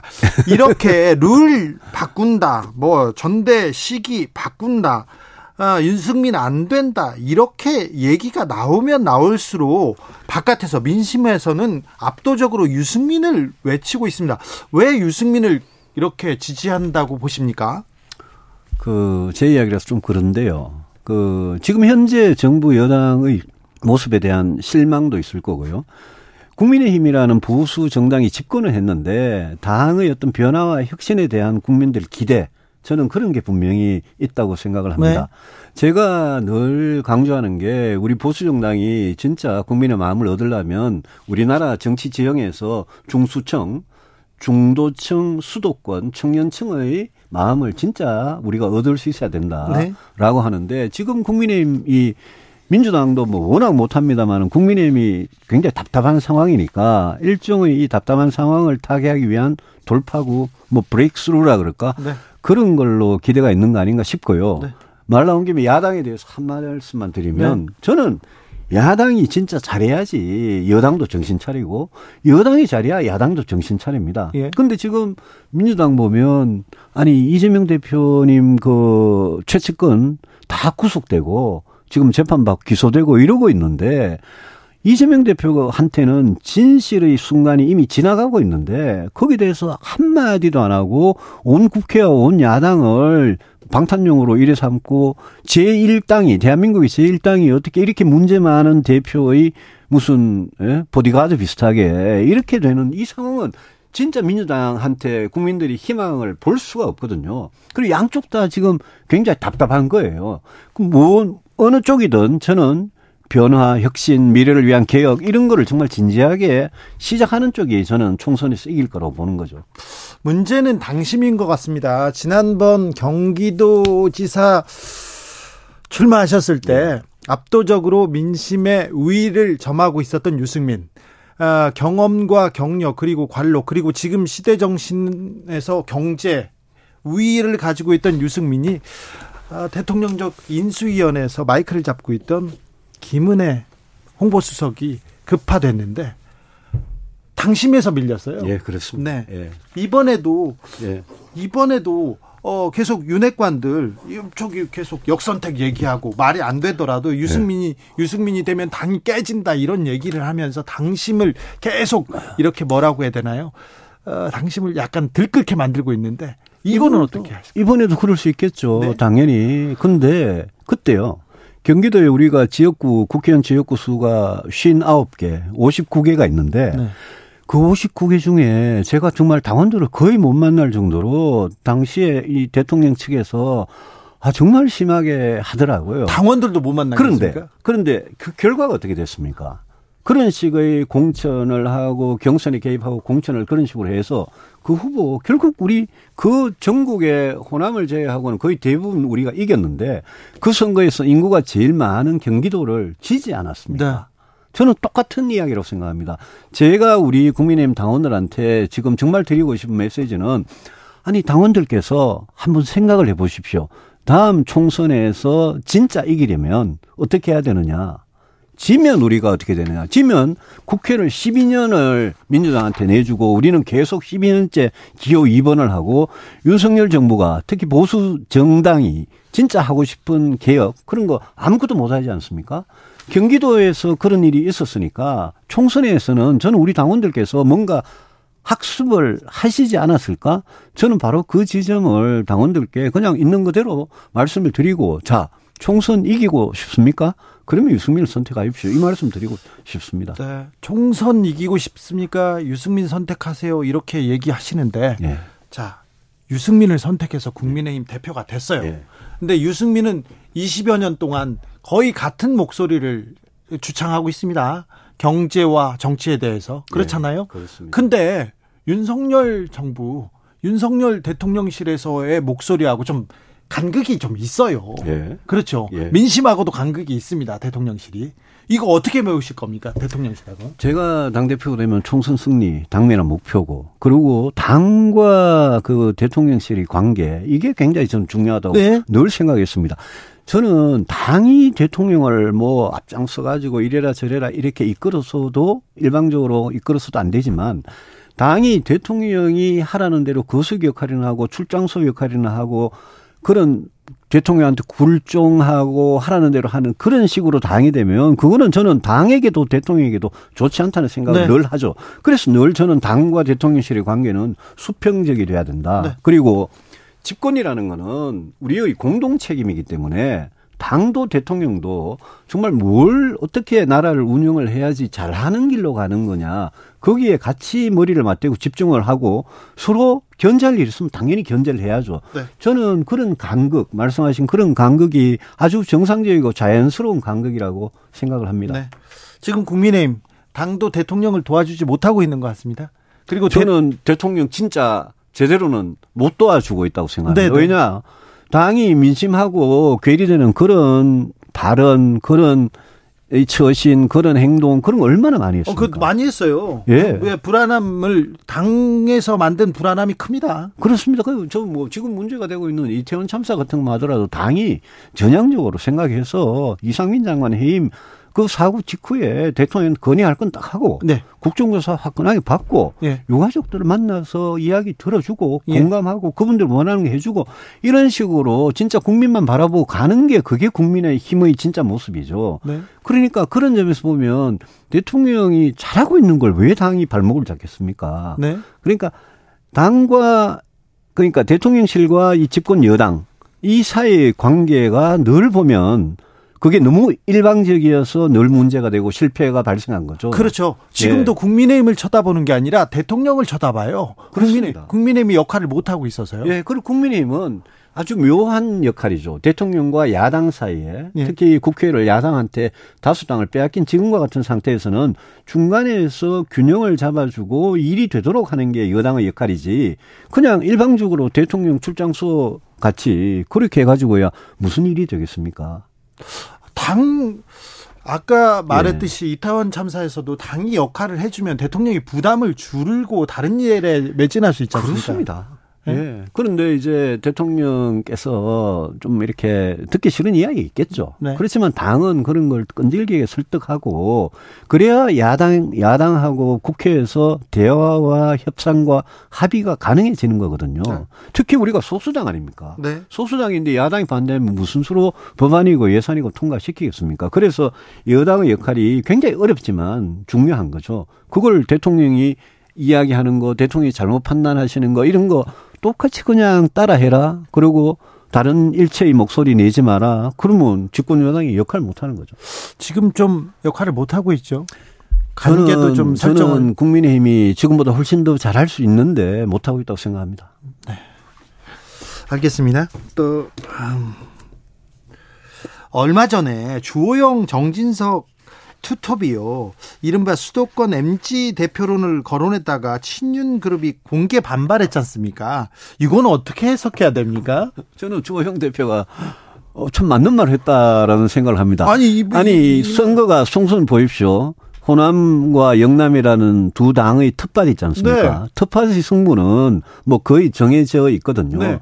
그러면 총선에서 누가 다수당이 되느냐는 서울 인천 경기 수도권에 달린 겁니다. 아, 수도권은 공약해야죠. 거기 121석이 지금 있고 네. 앞으로 인구가 점점 늘어나니까 경기도는 네. 더 커질 겁니다. 네. 다음 선거 가면. 그런데 수도권에서 이게 이겨야 된다. 또 우리 기왕. 지지하는 네. 주- 보수층 플러스 중도층의 마음을 잡아야 된다. 네. 또 우리 보수당이 약한 젊은 층의 마음을 잡아야 된다. 그거 조영 대표 말씀 뭐 100% 맞는 말씀 아닙니까? 그렇죠. 그 맞는 말 했는데 왜 윤핵관들이 반발을 하고 그렇게 반발을 하고 비난을 하는 윤핵관들은 도대체 총선을 무슨 수로 이기겠다는 건지 네. 제 궁금한 거죠. 아, 저도 그, 왜 이걸 가지고 윤핵관들이 화를 네. 내지? 그런데 예. 수도권하고 MZ 세대를 아우를 수 있는 후보가 누구냐? 그런데 사람들이 유승민인가? 이렇게 생각한 것 같아요, 처음에. 그래서 기분 나빴던 것 같아요. 글쎄요. 그럼 뭐 저 아닙니까? 아, 그렇습니까?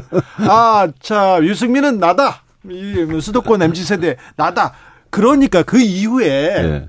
유승민인가 그러니까 끄덕끄덕하다가 그 다음에 아니야 한동훈도 있어 한동훈 법무부 장관이 갑자기 나옵니다. 예.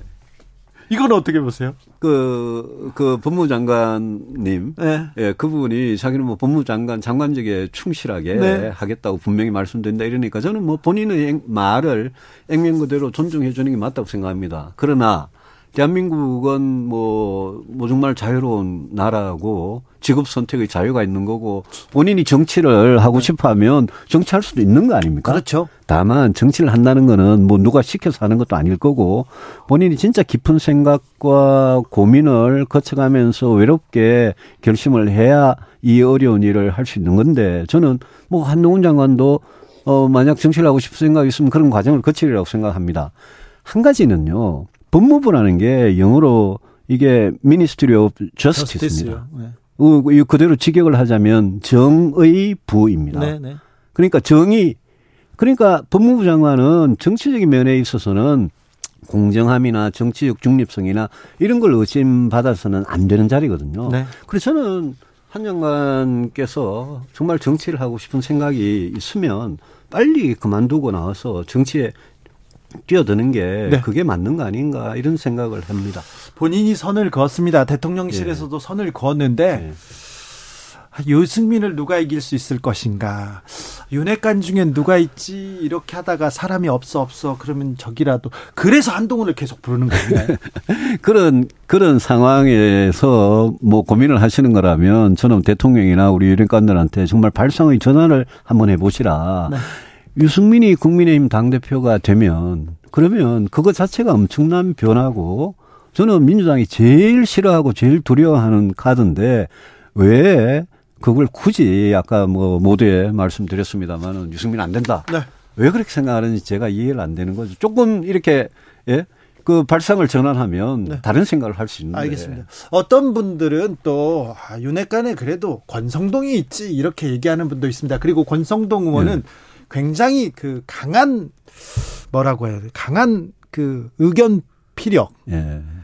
아, 뭐, 뭐, 이태원 참사 유가족한테도 그렇고, 이렇게 강한 얘기를 하면서 조금 지지층을 결집시키는 경향이 있다, 이런 얘기도 있어요. 그런데 그런 게 지지층을 결집시키고 표를 계산해서 정치인 행동하면 정말 안 된다고 생각합니다. 어제 권성동 의원 페이스북을 얼핏 봤는데 이태원 참사 지금 일어난 지 얼마 됐다고 그걸 벌써 세월호, 세월호도요. 직접 희생자들의 유가족들 그분들보다 세월호라는 그 참사를 이용하려는 일부 사람들의 문제라고 저는 보거든요. 그게 일부. 예. 그러니까 이태원 참사도 마찬가지입니다. 이태원 참사 지금 일어난 지 몇 달 됐다고 벌써 그거를 세월호의 어떤 그 아주 극히 일부의 어떤 문제를 가지고 바로 끌어서 그렇게 비유를 하는 거. 그거 참 적절치가 않았다고 생각을 합니다. 네. 국, 국민 공감, 친윤 의원들 공부 모임을 만들었어요. 어떻게 공부 모임을 만들었고, 국민 공감이라, 공감이 좀 가십니까? 국민의힘에서 제일 아쉽고 부족한 게 우리 국민들에 대한 민심에 대한 공감 능력이거든요. 네. 그래서 저는 국민 공감이라는 말이 아, 그 참 이름을 잘 지었다. 근데 이 정명이란 말이 있습니다. 바른 이름. 네. 정명이 되려면 이 이름과 일치하는 실체가 있어야 되는 거거든요. 네. 이게 뭐 제 이야기가 공자 말씀이죠. 정말 공자님 말씀이에요.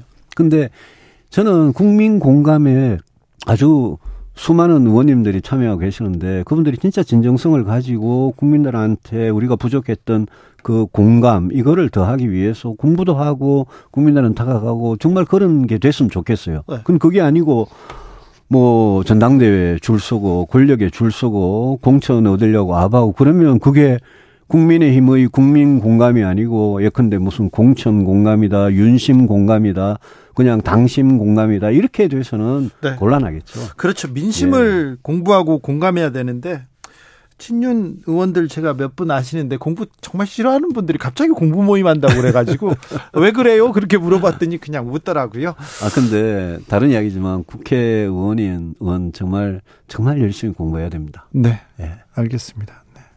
공부 그렇게 많이 하셨는데요. 아니요, 저, 아, 공부라는 게 네. 그것도 없고 공부라는 게 그냥 책을 보고 하는 공부가 아니라 네. 이 우리 사회에서 일어나는 여러 가지 문제들 또 미래를 위한 개혁들 이런 걸 정말 정치하는 사람들이 하려면 네. 공부 열심히 해야 됩니다. 아 유승민은 다 좋은데 고- 너무 공부 많이 하고 너무 똑똑해 그래가지고 하, 거대 그 거대한 그, 그 그림은 그려주, 그려주지 않고 또박또박 이렇게 말대꾸해 그래서 재수 없어 그렇게 생각하는 사람도 있어요. 그런 사람한테는 뭐라고 할 거예요? 그런 분들한테는 제가 야수의 본능으로 부딪혀라라는 책을 하나 보내드리고 싶습니다. 네. 예, 제가 얼마나 나라의 미래 큰 어, 정말 문제들에 대해서 네. 고민을 많이 하고 그랬는지 보여드리고 싶네요. 아 그래요. TV 토론에서는 어떤 질문에 대해서도 그 세부적인 통계치를 얘기하시면서 이렇게 설명을 하니까 아 저분 똑똑하고 좋은데 그래서 크게 무슨 얘기를 했지? 홍준표 후보가 크게 다른 얘기하거나 윤석열 후보가 다른 얘기한 것만 막 기사 나오고 그랬었잖아요. 그게요. 그게 우리 저 정치가 네. 뭔가 이렇게 좀 뭐랄까요, 이렇게 좀, 좀 너무 좀 자극적인 네. 이런 데 관심이 좀 덜하고 네. 진짜 우리 먹고 사는 문제에 가장 중요한 거는 정책이고 법이고 제도거든요. 네. 그런데 관심을 좀 더 가져줬으면 좋겠습니다. 알겠습니다. 지금 국회가 꽉 막혔는데요. 예. 자, 국회가 꽉 막혔습니다. 이상민 해임안 여기에 반발, 국조특위위원들 총사퇴, 그리고 국정조사 보이콧 이렇게 가서 계속 꼬일 대로 꼬이고 있습니다. 어떻게 풀어야 됩니까? 이상민 장관 회의만은 민주당이 내려면 진작 내든지 했어야 되는데 국정조사를 합의할 때 민주당이 약속을 해놓고 뒤늦게 덜커덕 내니까 이게 약속 위반은 맞거든요. 그런데 뭘뭐 저 대통령실에서 거부를 사실상 거부를 하겠다고 것 같- 입장이죠. 예, 하는 것 같은데 근데 저는 지금 이 문제도 좀 발상의 전환을 하면 이상민 장관 해임안은 오히려 대통령께서 그냥 화끈하게 전격적으로 수용을 해버리고 국정조사 예정대로 하고 그 대신에 야당을 압박해서 예산안 통과 제대로 시키고 그리고 이재명 대표 지금 사법 처리 같은 거 있으면 수사받을 일 있으면 그것도 전공법대로 하고 뭔가 이렇게 정리를 해나가고 난 다음에 대통령께서 지난 7개월을 굉장히 좀 비전 전략이 뭔지 국민들께서 잘 모르게 좀 우왕좌왕했다면 이제 내년부터는 남은 임기 동안 대통령이 이 정권이 어디에 집중을 할 건지 그런 걸 좀 정리하고 그렇게 좀 나아갔으면 좋겠는데 네. 그 하나하나에 매달려 가지고 교착 상태에 빠지니까 참 답답하다고 생각을 합니다. 유승민이 당대표가 되면 이런 그 현안들 하나하나 정리하고 대통령한테 좀 부담을 덜어드리고 그렇습니까? 당연히 당연히 그렇게 할 겁니다. 네. 그래서 우리 대통령께서도 아니 윤석열 정부 지금 정말 어렵게 집권을 했는데 성공해야 되지 않겠습니까? 그럼 진정한 성공이 뭔지 대통령께서도 한번 아, 정말 진지하게 생각을 해 보셨으면 좋겠습니다. 윤석열 대통령을 막 비판만 하는 줄 알았는데 그건 또 아닌 것 같아요. 네, 아닌 것 같습니다. 아니 외교고 경제고 연금 개혁, 건강보험, 노동 규제, 뭐 교육 개혁 이런 개혁을 하는데 네. 정말 뭐가 제대로 된 해법을 제시하는 거고 집권 여당으로서 진짜 유능하게 네. 하느냐 그 점에 대해서 오히려 오히려 제가 정말 옳은 이야기를 드리고 싶은 거죠. 알겠습니다. 마지막으로 예. 이명박 전 대통령 사면 네. 그리고 김경수 복권 없는 사면 요거는 어떻게 보십니까? 참 어려운 이야기인데요. 네. 어, 사면 복권을 만약 하겠다면 정치인들 그러면 저는 어, 중요한 게 형평 아니겠습니까? 그래서 저는 형평에 맡겼으면 좋겠습니다. 형평. 예. 형평에 지금 좀 안 맞나? 이, 이 지금 나온 거는 좀 안 맞는다는. 그 이명박 대통령이 유죄 판결을 받은 그 죄하고요. 네. 또 김경수 지사가 받은 죄는 이 각각 좀 다르잖아요. 그렇죠. 다른데 경중을 따진다 따진다는 게 쉽지는 않겠지만 정치인들에 대해서 그들이 불법에 대해서 사면 복권을 한다면 여야 가릴 것 없이 아 이게 형평이 진짜 맞나 예. 국민들께서 상식적으로 보, 보시는 눈이 있겠죠. 네, 네. 거기에 맞추어서 하는 게 맞지 않나 생각합니다. 알겠습니다. 자, 품격 있고 멋있는 바른 정치인 유승민 응원합니다. 4522님 문자 주셨습니다. 친인척일 가능성도 있습니다. 아, 그리고 여론조사 계속 얘기했는데요. 많은 여론조사에서 어, 저희가 1위를 한다는 얘기는 안 했고 유승민이 치고 달리 앞서 달린다 뭐 달린다는 얘기를 했는데 뉴시스 의뢰로 국민 리서치 그룹 에이스 리서치가 지난 4일에서 6일 이렇게 당 대표 적합도 조사를 했는데요. 국민의힘에서 거기에서도 이렇게 높은 수치가 나왔다는 거 말씀드립니다. 자세한 내용은 중앙선거 여론조사 심의위원회 홈페이지 참조하시면 됩니다. 자, 유승민 전 의원 얘기 들었습니다. 감사합니다. 예, 고맙습니다. 정치 피로, 사건 사고로 인한 피로, 고달픈 일상에서 오는 피로. 오늘 시사하셨습니까? 경험해 보세요. 들은 날과 안 들은 날의 차이. 여러분의 피로를 날려줄 저녁 한 끼 시사. 추진우 라이브.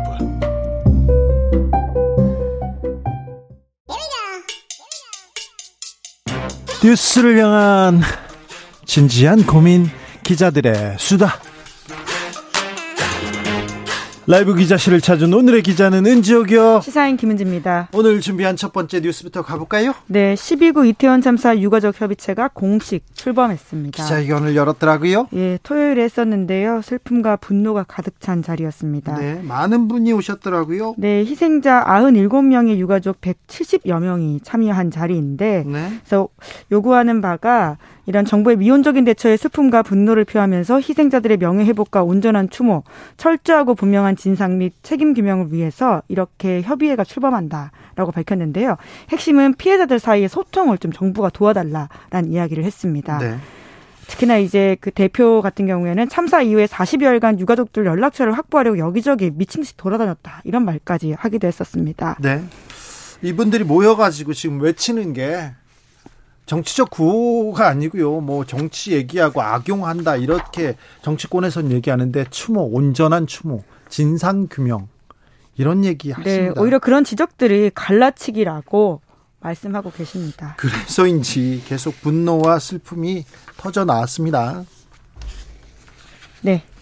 다음은 고발사주 의혹 관련된 새로운 소식이 나왔는데요. 2020년 총선 앞두고 대검 수사정보정책관 네, 잠시만요. 예, 예. 분노와 슬픔 나오는데 권성동 의원 얘기는 조금 하고 넘어갔으면 좋겠어요. 아, 시간이 부족한 줄 알고 제가 아, 그래도 못했습니다. 네, 네, 그 얘기는 좀 해야 되겠어요. 네, 그렇죠. 예, 권 의원이 페이스북에 페이스북에 그렇게 글을 썼죠. 한자 한자 이렇게 꼭꼭 눌렀었습니다. 뭐라고 했어요? 네, 굉장히 가슴에 비수를 꼽는 말인데요. 재난의 정쟁화라는 국민적 의구심이 있는 것. 이태원이 세월호와 같은 길을 가선 안 된다. 라고 했는데요. 당장 이 이야기에 대해서 가족들이 반박을 했습니다. 세월호가 가는 길이 대체 어떤 길이냐? 어떤 길인데 거기로 가면 안 된다는 거냐? 세월호 유가족들이 반정부 세력이었냐? 그럼 우리가 반정부 세력이냐? 세월호 유가족들은 자식을 잃고 그 슬픔과 비통함 때문에 정부에 수많은 억울함을 풀어달라고 요구했었는데 우리도 마찬가지다. 그런데 정부에서 우리한테 손 내밀어 줬냐? 네. 이렇게 물었습니다. 우리가 반정부 세력이냐? 자식을 잃은 사람인데 자식을 잃은 사람들인데 무슨 반정부 친정부 이런 게 어디 있어요. 그런데 왜 이 사람들이 정쟁에 나서고 정치 구호를 외치고 그러겠습니까? 온전한 추모, 진상 규명. 우리 아이가 어떻게 죽었는지는 알아야 될 거 아닙니까? 그래야 어디에다 가슴에 묻든 어디에 묻든 묻을 거 아닙니까? 그걸 물어보는 건데 계속해서 정치권에서 이런 얘기를 합니다. 하, 이상민 장관한테도 한마디 했어요. 네, 이상민 장관 파면하라는 구호를 외쳤는데요. 뿐만 아니라 윤 대통령의 진정 어린 사과 요구하는 목소리도 있었습니다. 네. 잘못 있는 사람들 처벌하고 빨리 사과해라. 그래야 아이들이 마음 편하게 갈 수 있다라는 취지의 이야기를 했습니다. 그렇죠. 네. 다음 뉴스로 갑니다. 고발 사주 의혹 새로운 소식이 나왔다고요? 네, 그렇습니다. 지금까지 이 사건을 김웅 의원은 기소하지 않은 바가 있는데요. 그 그러게요. 이유가 제3자 개입 가능성이 있기 때문에 그러니까 공범으로 처리할 수 없다라는 것이었는데요. 그 근거가 되었던 검찰의 면담 보고서가 있거든요. 이 면담 보고서의 신빙성을 두고 최근에 좀 논란이 벌어졌습니다. 네. 그러니까 이 면담 보고서의 면담 당사자가 완전히 다른 증언을 법정에서 내놓았기 때문인데요. 이 보고서에서는 특히나 이제 김웅 의원과 손준성 검사 사이에 이제 공범과 관련된 이슈가 핵심이라고 볼 수 있는데요. 이 보고서에 담긴 수사관 A 씨가 이번 지난 5일에 재판에 나와서 이렇게 이야기를 했습니다. 송 검사 측 변호인이 뭐라고 물었냐면요. 최초 전송자가 손준성이 아닌 가능성에 관한 대화를 나눴냐. 보고서에는 그럴 가능성이 있다고 돼 있냐. 라고 물으니까요. 그런 적은 없다라고 답을 하긴 했습니다. 그러자 공수처 쪽에서 뭐라고 물었냐면요. 면담 과정에서 전 제3자 개입 여부가 중요한 내용이라고 보고서에 쓰여 있는데 이러한 질문을 받은 적이 없다는 말이냐라고 물어보니까 없다고 말했습니다. 그러니까 지금까지 나왔던 그 해당 보고서 중요한 근거와는 좀 다른 이야기가 나와서요. 더욱더 이 재판을 좀 더 따져봐야 될 상황입니다. 아, 이 사건은 진짜 알다가도 모르겠어요. 손준성 검사하고 김웅 의원하고 이렇게 고발해달라고 그러면 자기네들이 처리하겠다고 정치인한테 고발장을 써줬어요. 그래서 고발해주면 검사가 처리하겠다고.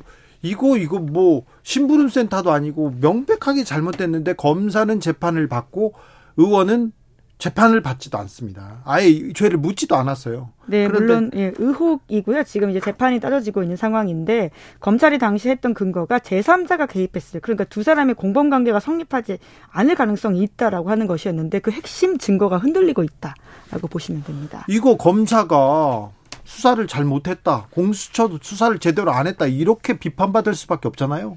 네, 이제 재판이 진행되고 있으니까요. 그 내용도 좀 더 지켜보면 될 것 같습니다. 재판은 진행되고 있지만 검사하고 공수처는 수사 잘 못했어요. 이건 확실해요. 공수처의 존재 의미. 왜 검사들은 검사들이 잘못한 거는 왜 이렇게 죄를 안 묻는 건가요? 검사는 뭘 해도 괜찮은 건가요? 검사 출신들은 다 괜찮은 건가요? 그래서 공수처 생겼잖아요. 잘못됐어요. 검사님들 나빠요. 공수처 검사님들 무능해요. 비판받아 마땅합니다. 당신들이 왜 태어났는지, 얼마나 많은 국민들이 공수처를 염원했는지 지금 잘못됐어요. 아, 그 얘기는 제가 또 격정 토론은 나중에 할게요. 다른 데 가서 할게요. 네. 아, 네. 저녁에 방송에서 해야 되는데, 네. 여기까지 할까요? 네, 오늘은. 알겠습니다. 네, 기자들의 수다, 시사인 김은지 기자 함께 했습니다. 네, 고맙습니다.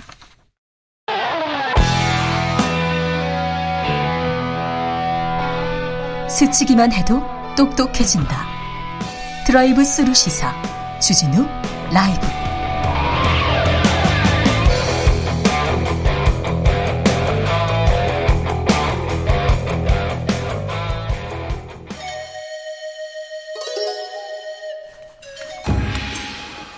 빛보다 빠르게 슉슉 바람보다 가볍게 슉슉 경제 공부 술술 경제를 알아야 인생의 고수가 된다 경공술 오늘 모신 경제 선생님은 박근모 디지털 에셋 기자님입니다. 안녕하세요. 네, 안녕하세요. 디지털에셋 박근모입니다. 네. 어, 어디 어떤 걸 전문으로 전, 어. 전 전문 분야로 두고 계십니까? 어, 저희 저는, 저는 이명박 전 대통령과 권력층 비리를 전공으로 하고 있어요. 저희 매체 자체가 그 네. 코인데스크 코리아라고 혹시 들어보셨는지 알죠? 모르겠는데 네. 그 거기에 있었던 분들이 그대로 나와서 저희는 어, hard fork 했다고 얘기를 하는데 그대로 나라, 나와서 새로운 걸 한번 시도해 보겠다. 일단 우선적으로는 가상자산과 블록체인 분야를 전문으로 하고 있습니다. 그러면 가상화폐 그리고 블록체인 그쪽 전문 분야로 취재하고 있다 이렇게 설명하면 되겠죠? 네, 맞습니다. 네. 그런데 얼마 전에 토종 코인 위믹스가 상장 폐지됐다 이게 큰 뉴스가 됐는데요. 네. 네. 왜 상장 폐지됐어요? 네, 위믹스 같은 경우에는 사실 위메이드라는 우리나라 이제 중견 게임사 가 있는데 게임사였어요? 거기- 네, 게임사입니다. 위메이드가 그 위메이드에서 만든 가상자산 네. 암호화폐였습니다. 근데 이 암호화폐에서 여러 가지 논란들이 발생을 했는데요. 먼저 이번에 뭐 가처분 신청을 해가지고 이제 결정문이 나왔는데 그 결정문에 따르면 중대한 유통량 위반, 허위 투자자 정보 제공, 신뢰 훼손 이런 이유로 이제 상장 폐지함이 맞다라고 네. 판단이 나왔습니다. 그래서 거래소에서 상장 폐지를 했어요? 네, 상장 폐지를 했습니다. 그런데 그래가지고 주, 주가라고 해야 되나요? 어, 네, 이 코인 가, 가격도- 코인 가격이 네. 급락했다가 그런데 급등했다가 급락했다가 계속 오르락 내리락 한다면서요? 네, 이건 맞습니다. 왜 그렇습니까? 이게 사실 이게 코인의 가격은 기본적으로 유통량에 따라서 시장에 얼마나 많은 코인이 풀려 있냐에 따라서 가격이 결정되거든요. 네. 근데 이번 사안에서는 사실 그 가격이 급등락했던 게 이제 수요일 날 지난주 수요일 날 기각 판정이 나왔고 그 전주에 이제 이제 상장 폐지한다는 발표가 있었는데요. 그 상장 폐지 발표가 난 이후에 가처분 신청이 기각되느냐 인용되느냐 이런 게 커뮤니티에서 굉장히 많이 이렇게 포모처럼 굉장히 퍼졌어요. 예. 그래서 풍문이 발생을 했는데 그 풍문에 따라서 이게 기각이 되면 기각이 만약 인용이 되면 다시 상장 폐지가 취소되는 형태잖아요. 그럼 당연히 사람들은 위믹스 가격이 다시 오를 거다라고 생각하는 경우가 있었고요. 예. 반대의 경우는 또 내려갈 거다. 이런 진영이 양쪽으로 나뉘어서 치열하게 매수 매도 싸움이 발, 발생했던 거죠. 그래서 가격이 이렇게 급락했다가 급등했다가 그러는데 네. 저 위믹스 코인 가지고 계신 분들은 어떻게 됩니까? 어, 기본적으로 지금 위믹스 코인 같은 경우에는 국내에서 4개 거래소에서 상장이 되어 있었어요. 업비트, 빗썸, 코인원, 코빗. 이번에 상장 폐지된 거래소가 이 네 곳인데요. 그래서 국내에서 이 거래소에서는 이용이 당연히 안 되겠지만 최근에 지닥이라는 거래소가 있었는데 거기서 국내에서는 유일하게 먼저 자기네들이 상장을 하겠다. 그래서 거래할 수 있게 풀어주겠다라고 얘기를 했습니다. 그러니까 어떻게 해야 돼요? 가지고 있는 사람들은 팔아야 됩니까? 어떻게 해야 됩니까? 음, 그냥 가지고 있어서 이게 위믹스를 활용할 수 있는 방법 여러 개가 있습니다. 일단은 거래소에서 매수 매도를 해서 이제 시세 차익을 받는 것. 또 하나는 그 위믹스에서 제공한 디파이 서비스라는 게 또 있어요. 코인을 예치해서 이자를 받는 그런 서비스를 위메이드에서 제공을 하는데 일단은 그쪽 지갑에 옮겨서 그쪽 서비스에 넣어가지고 예치 이자를 받을 수가 있습니다. 네. 잘 모르겠습니다. 잘 알겠습니다. 이렇게 대답해야 되는데 저는 잘 모르겠습니다. 어, 다른 뉴스로도 좀 물어볼게요. 음, 코인 시장에서 우리나라에서 가장 충격적인 뉴스 테라 루나 사태 있었어요? 네네 맞습니다. 이거 어떻게 돼가고 있습니까? 지금 수사가 진행 중인데요. 기본적으로 테라 루나 사태는 예 테라 프로젝트가 있었는데 알고리즘 stable 코인이라고 해서 이제 코인이 없 코인만으로 이제 stable성 그냥 가격을 일정하게 유지시키는 프로젝트였거든요. 네. 그래서 항상 1달러를 유지하는 코인을 만들어서 그걸로 거래나 뭐 여러 가지 활동을 할 수 있게 하겠다. 라는 프로젝트였는데 이게 1달러 아래로 떨어졌습니다. 네. 그러면서 완전 0달러에 가깝게 폭락을 했죠. 예. 그러다 보니까 이 프로젝트 투자하신 분들은 전부 다 손실이 당연히 났겠죠. 마이너스 99%가 됐으니까. 아, 그래요? 이런 사태가 발생을 했는데 이러다 보니까 테라 측에서는 새로운 2.0이라 그래서 새로운 뭐 테라 코인을 다시 만들겠다 뭐 이런저런 이야기가 있었는데 검찰은 이걸 자본시장법 위반 혐의로 보고 조사를 진행하고 있었습니다. 사기. 권도영 대표는 사기죄로 지금 도망갔잖아요. 맞습니다. 이게 사기죄로 도망갔는데 처음에 싱가포르에 법인이 있었거든요. 예. 그래서 권 대표도 싱가포르에 있었는데 이게 5월 8일 날 발생한 사건이거든요. 네. 그 시점에 두바이로 갑니다. 네. 두바이로 갔다가 오늘 나온 뉴스 이제 검찰의 뉴스를 보면 유럽에 있는 세르비아에 들어가서 이제 도피 중이다라는 네. 것까지 나왔습니다. 싱가포르에서 호화 생활을 이어갔다는데 아무튼 테라 권도영 대표는 사기죄로 지금 수배 중이고 도망갔다고요? 네. 그리고 그렇습니다. 같이 이 테라 루나를 했던 분들은 지금 뭐 어, 검찰 조사를 받고 있거나 재판 받고 그런 그런가요? 네, 맞습니다. 대표적으로 이제 신현성 대표라고 티몬이라는 쇼핑몰을 만드신 분이 사실 테라폼 랩스 테라의 공동 창업자입니다. 그래요? 네, 이분이 같이 권 대표랑 같이 투자금도 모으고 여러 가지 작업을 했었는데 현재는 이제 일단은 테라폼 랩스랑 갈라진 상태긴 하지만 이 신 대표가 이 테라코인을 꽤 많이 갖고 있었어요. 루나를. 네. 꽤 많이 갖고 있었는데 그걸 폭락 이전에 전부 다 매도해서 1,400억 원 정도의 시세 차익을 봤다. 그래요? 예, 그래서 약 이 혐의로 이제 검찰이 조사 중이죠. 근데 최근에 영장을 청구했는데 영장이 기각이 돼서 이제 정확하게 이제 판사 입장에서는 연결고리가 아직 좀 부족하고 도피 위험이 없다라고 판단을 해서 일단 기각된 상태로 조사를 받고 있는 상황입니다. 근데 내부 정보를 이용해 가지고 자기만 이렇게 수익을 내면 그건 내부자 거래로 그 문제가 되는데 맞습니다. 내부자 거래. 그래서 검찰이 지켜보고 있는데 사실 이걸 잡아내기가 명확하게 잡아내기가 쉽지가 않아요. 이게 블록체인 같은 경우에는 지갑 자체에 이름표가 없어가지고 누구의 지갑인지 확인하기가 어렵거든요.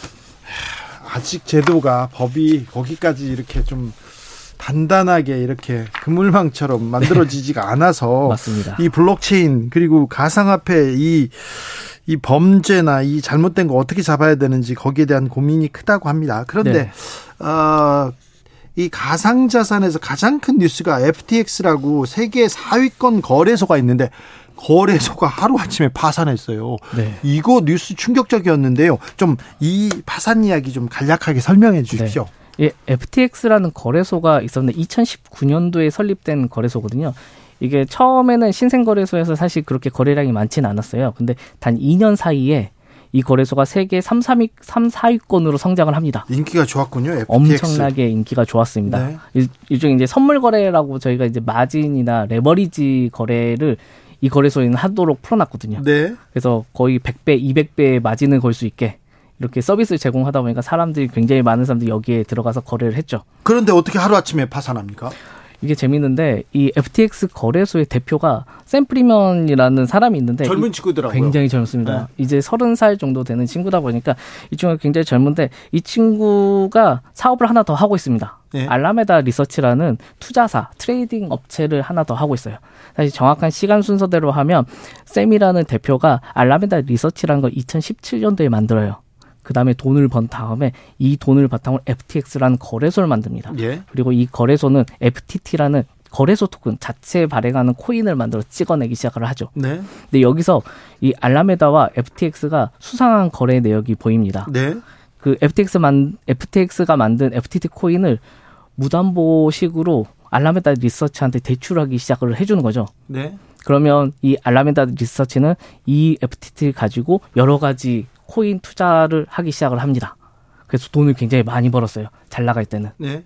근데 당연히 저희가 이제 crypto 겨울이라고 부르는 이 폭락기가 왔잖아요. 네. 이 시기에 FTT 가격이 굉장히 빨리 떨어집니다. 네. 그러다 보니까 투자를 했던 코인들이 전부 다 청산당하기 시작을 하는 거죠. 사실 여기서 청산을 면하기 위해서는 돈을 더 밀어 넣어서 청산금을 낮추면 됐었는데 사실 돈이 부족해졌거든요. 자기네들이 갖고 있는 게 FTT라는 자체 코인밖에 없었기 때문에 부도 났네. 부도. 부도 났습니다. 그래서 부도 나서 지금 하루 아침에 이렇게 맞습니다. 하루 아침에 부도가 나서 이제 회생 파산 신청을 했고 지금 이제 정리 중이죠. 우리나라 거래소는 어때요? 어, 우리나라 거래소는 상대적으로 이 산에선 약간 비껴나 있긴 합니다. 우리나라 거래소는 기본적으로 국내에서 거래소 사업을 하기 위해서는 특근법이라는 법률상 가상자산 사업자라는 걸 받아야 됩니다. 이 사업자가 없으면 국내에서 영업이 불가능하거든요. 네. 근데 이 사업자를 받기 위해서는 FIU라는 곳에 우리나라 이제 금융정보분석원인데 여기에 신청서를 제출합니다. 이 신청서 내역에는 본인들 갖고 있는 자산 그리고 관계자 신원 정보 여러 가지 거래 정보 이런 걸 전부 다 모아가지고 제출하게 돼 있어요.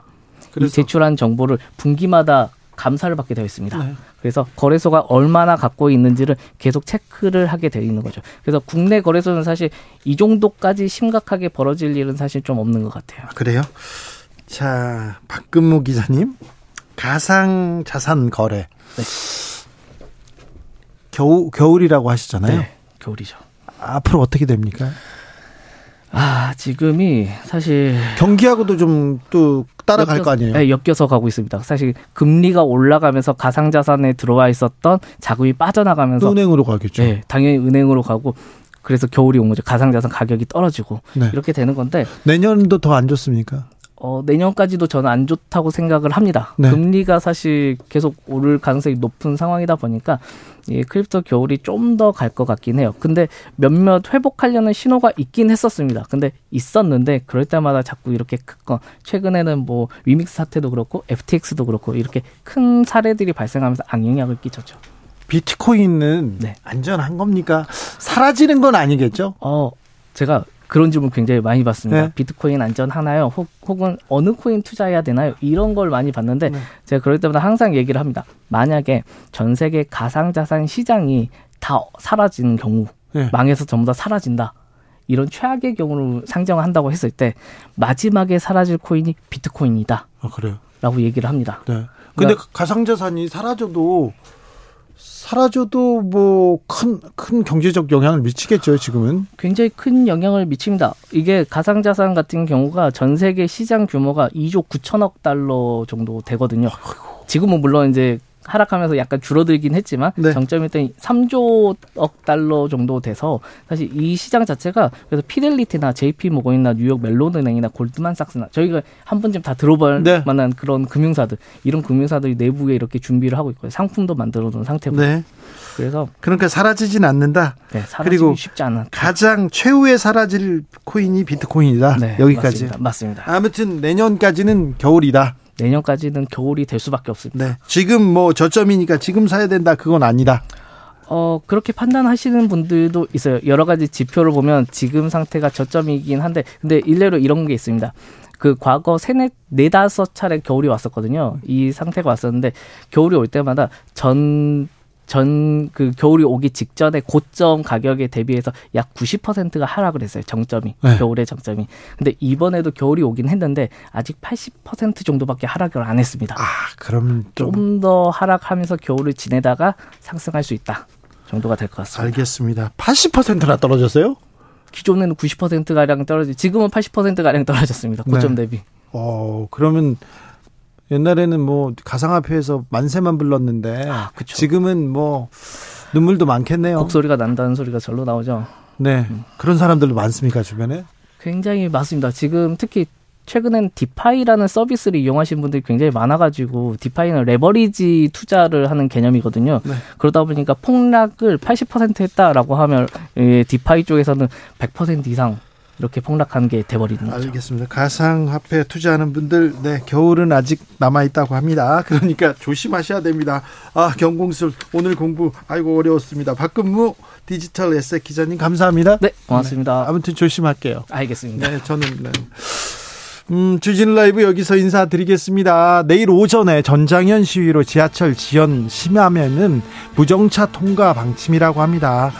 그러니까 각별히 조심하셔야 됩니다. 출근길 그리고 눈 소식이 있습니다. 중부 지방에 최대 8cm 눈이 올 것으로 예보됩니다. 서울시, 경기도 비상근무 체계에 돌입했지만 아 눈이 오니까 저 도로 사정 좋지 않습니다. 지하철 사정도 좀 여의치 않으니까 미리미리 불편함 없도록 출근 잘 하셔야 됩니다. 아, 감기 조심하시고요. 저는 내일 오후 5시 5분에 돌아옵니다. 지금까지 주진우였습니다.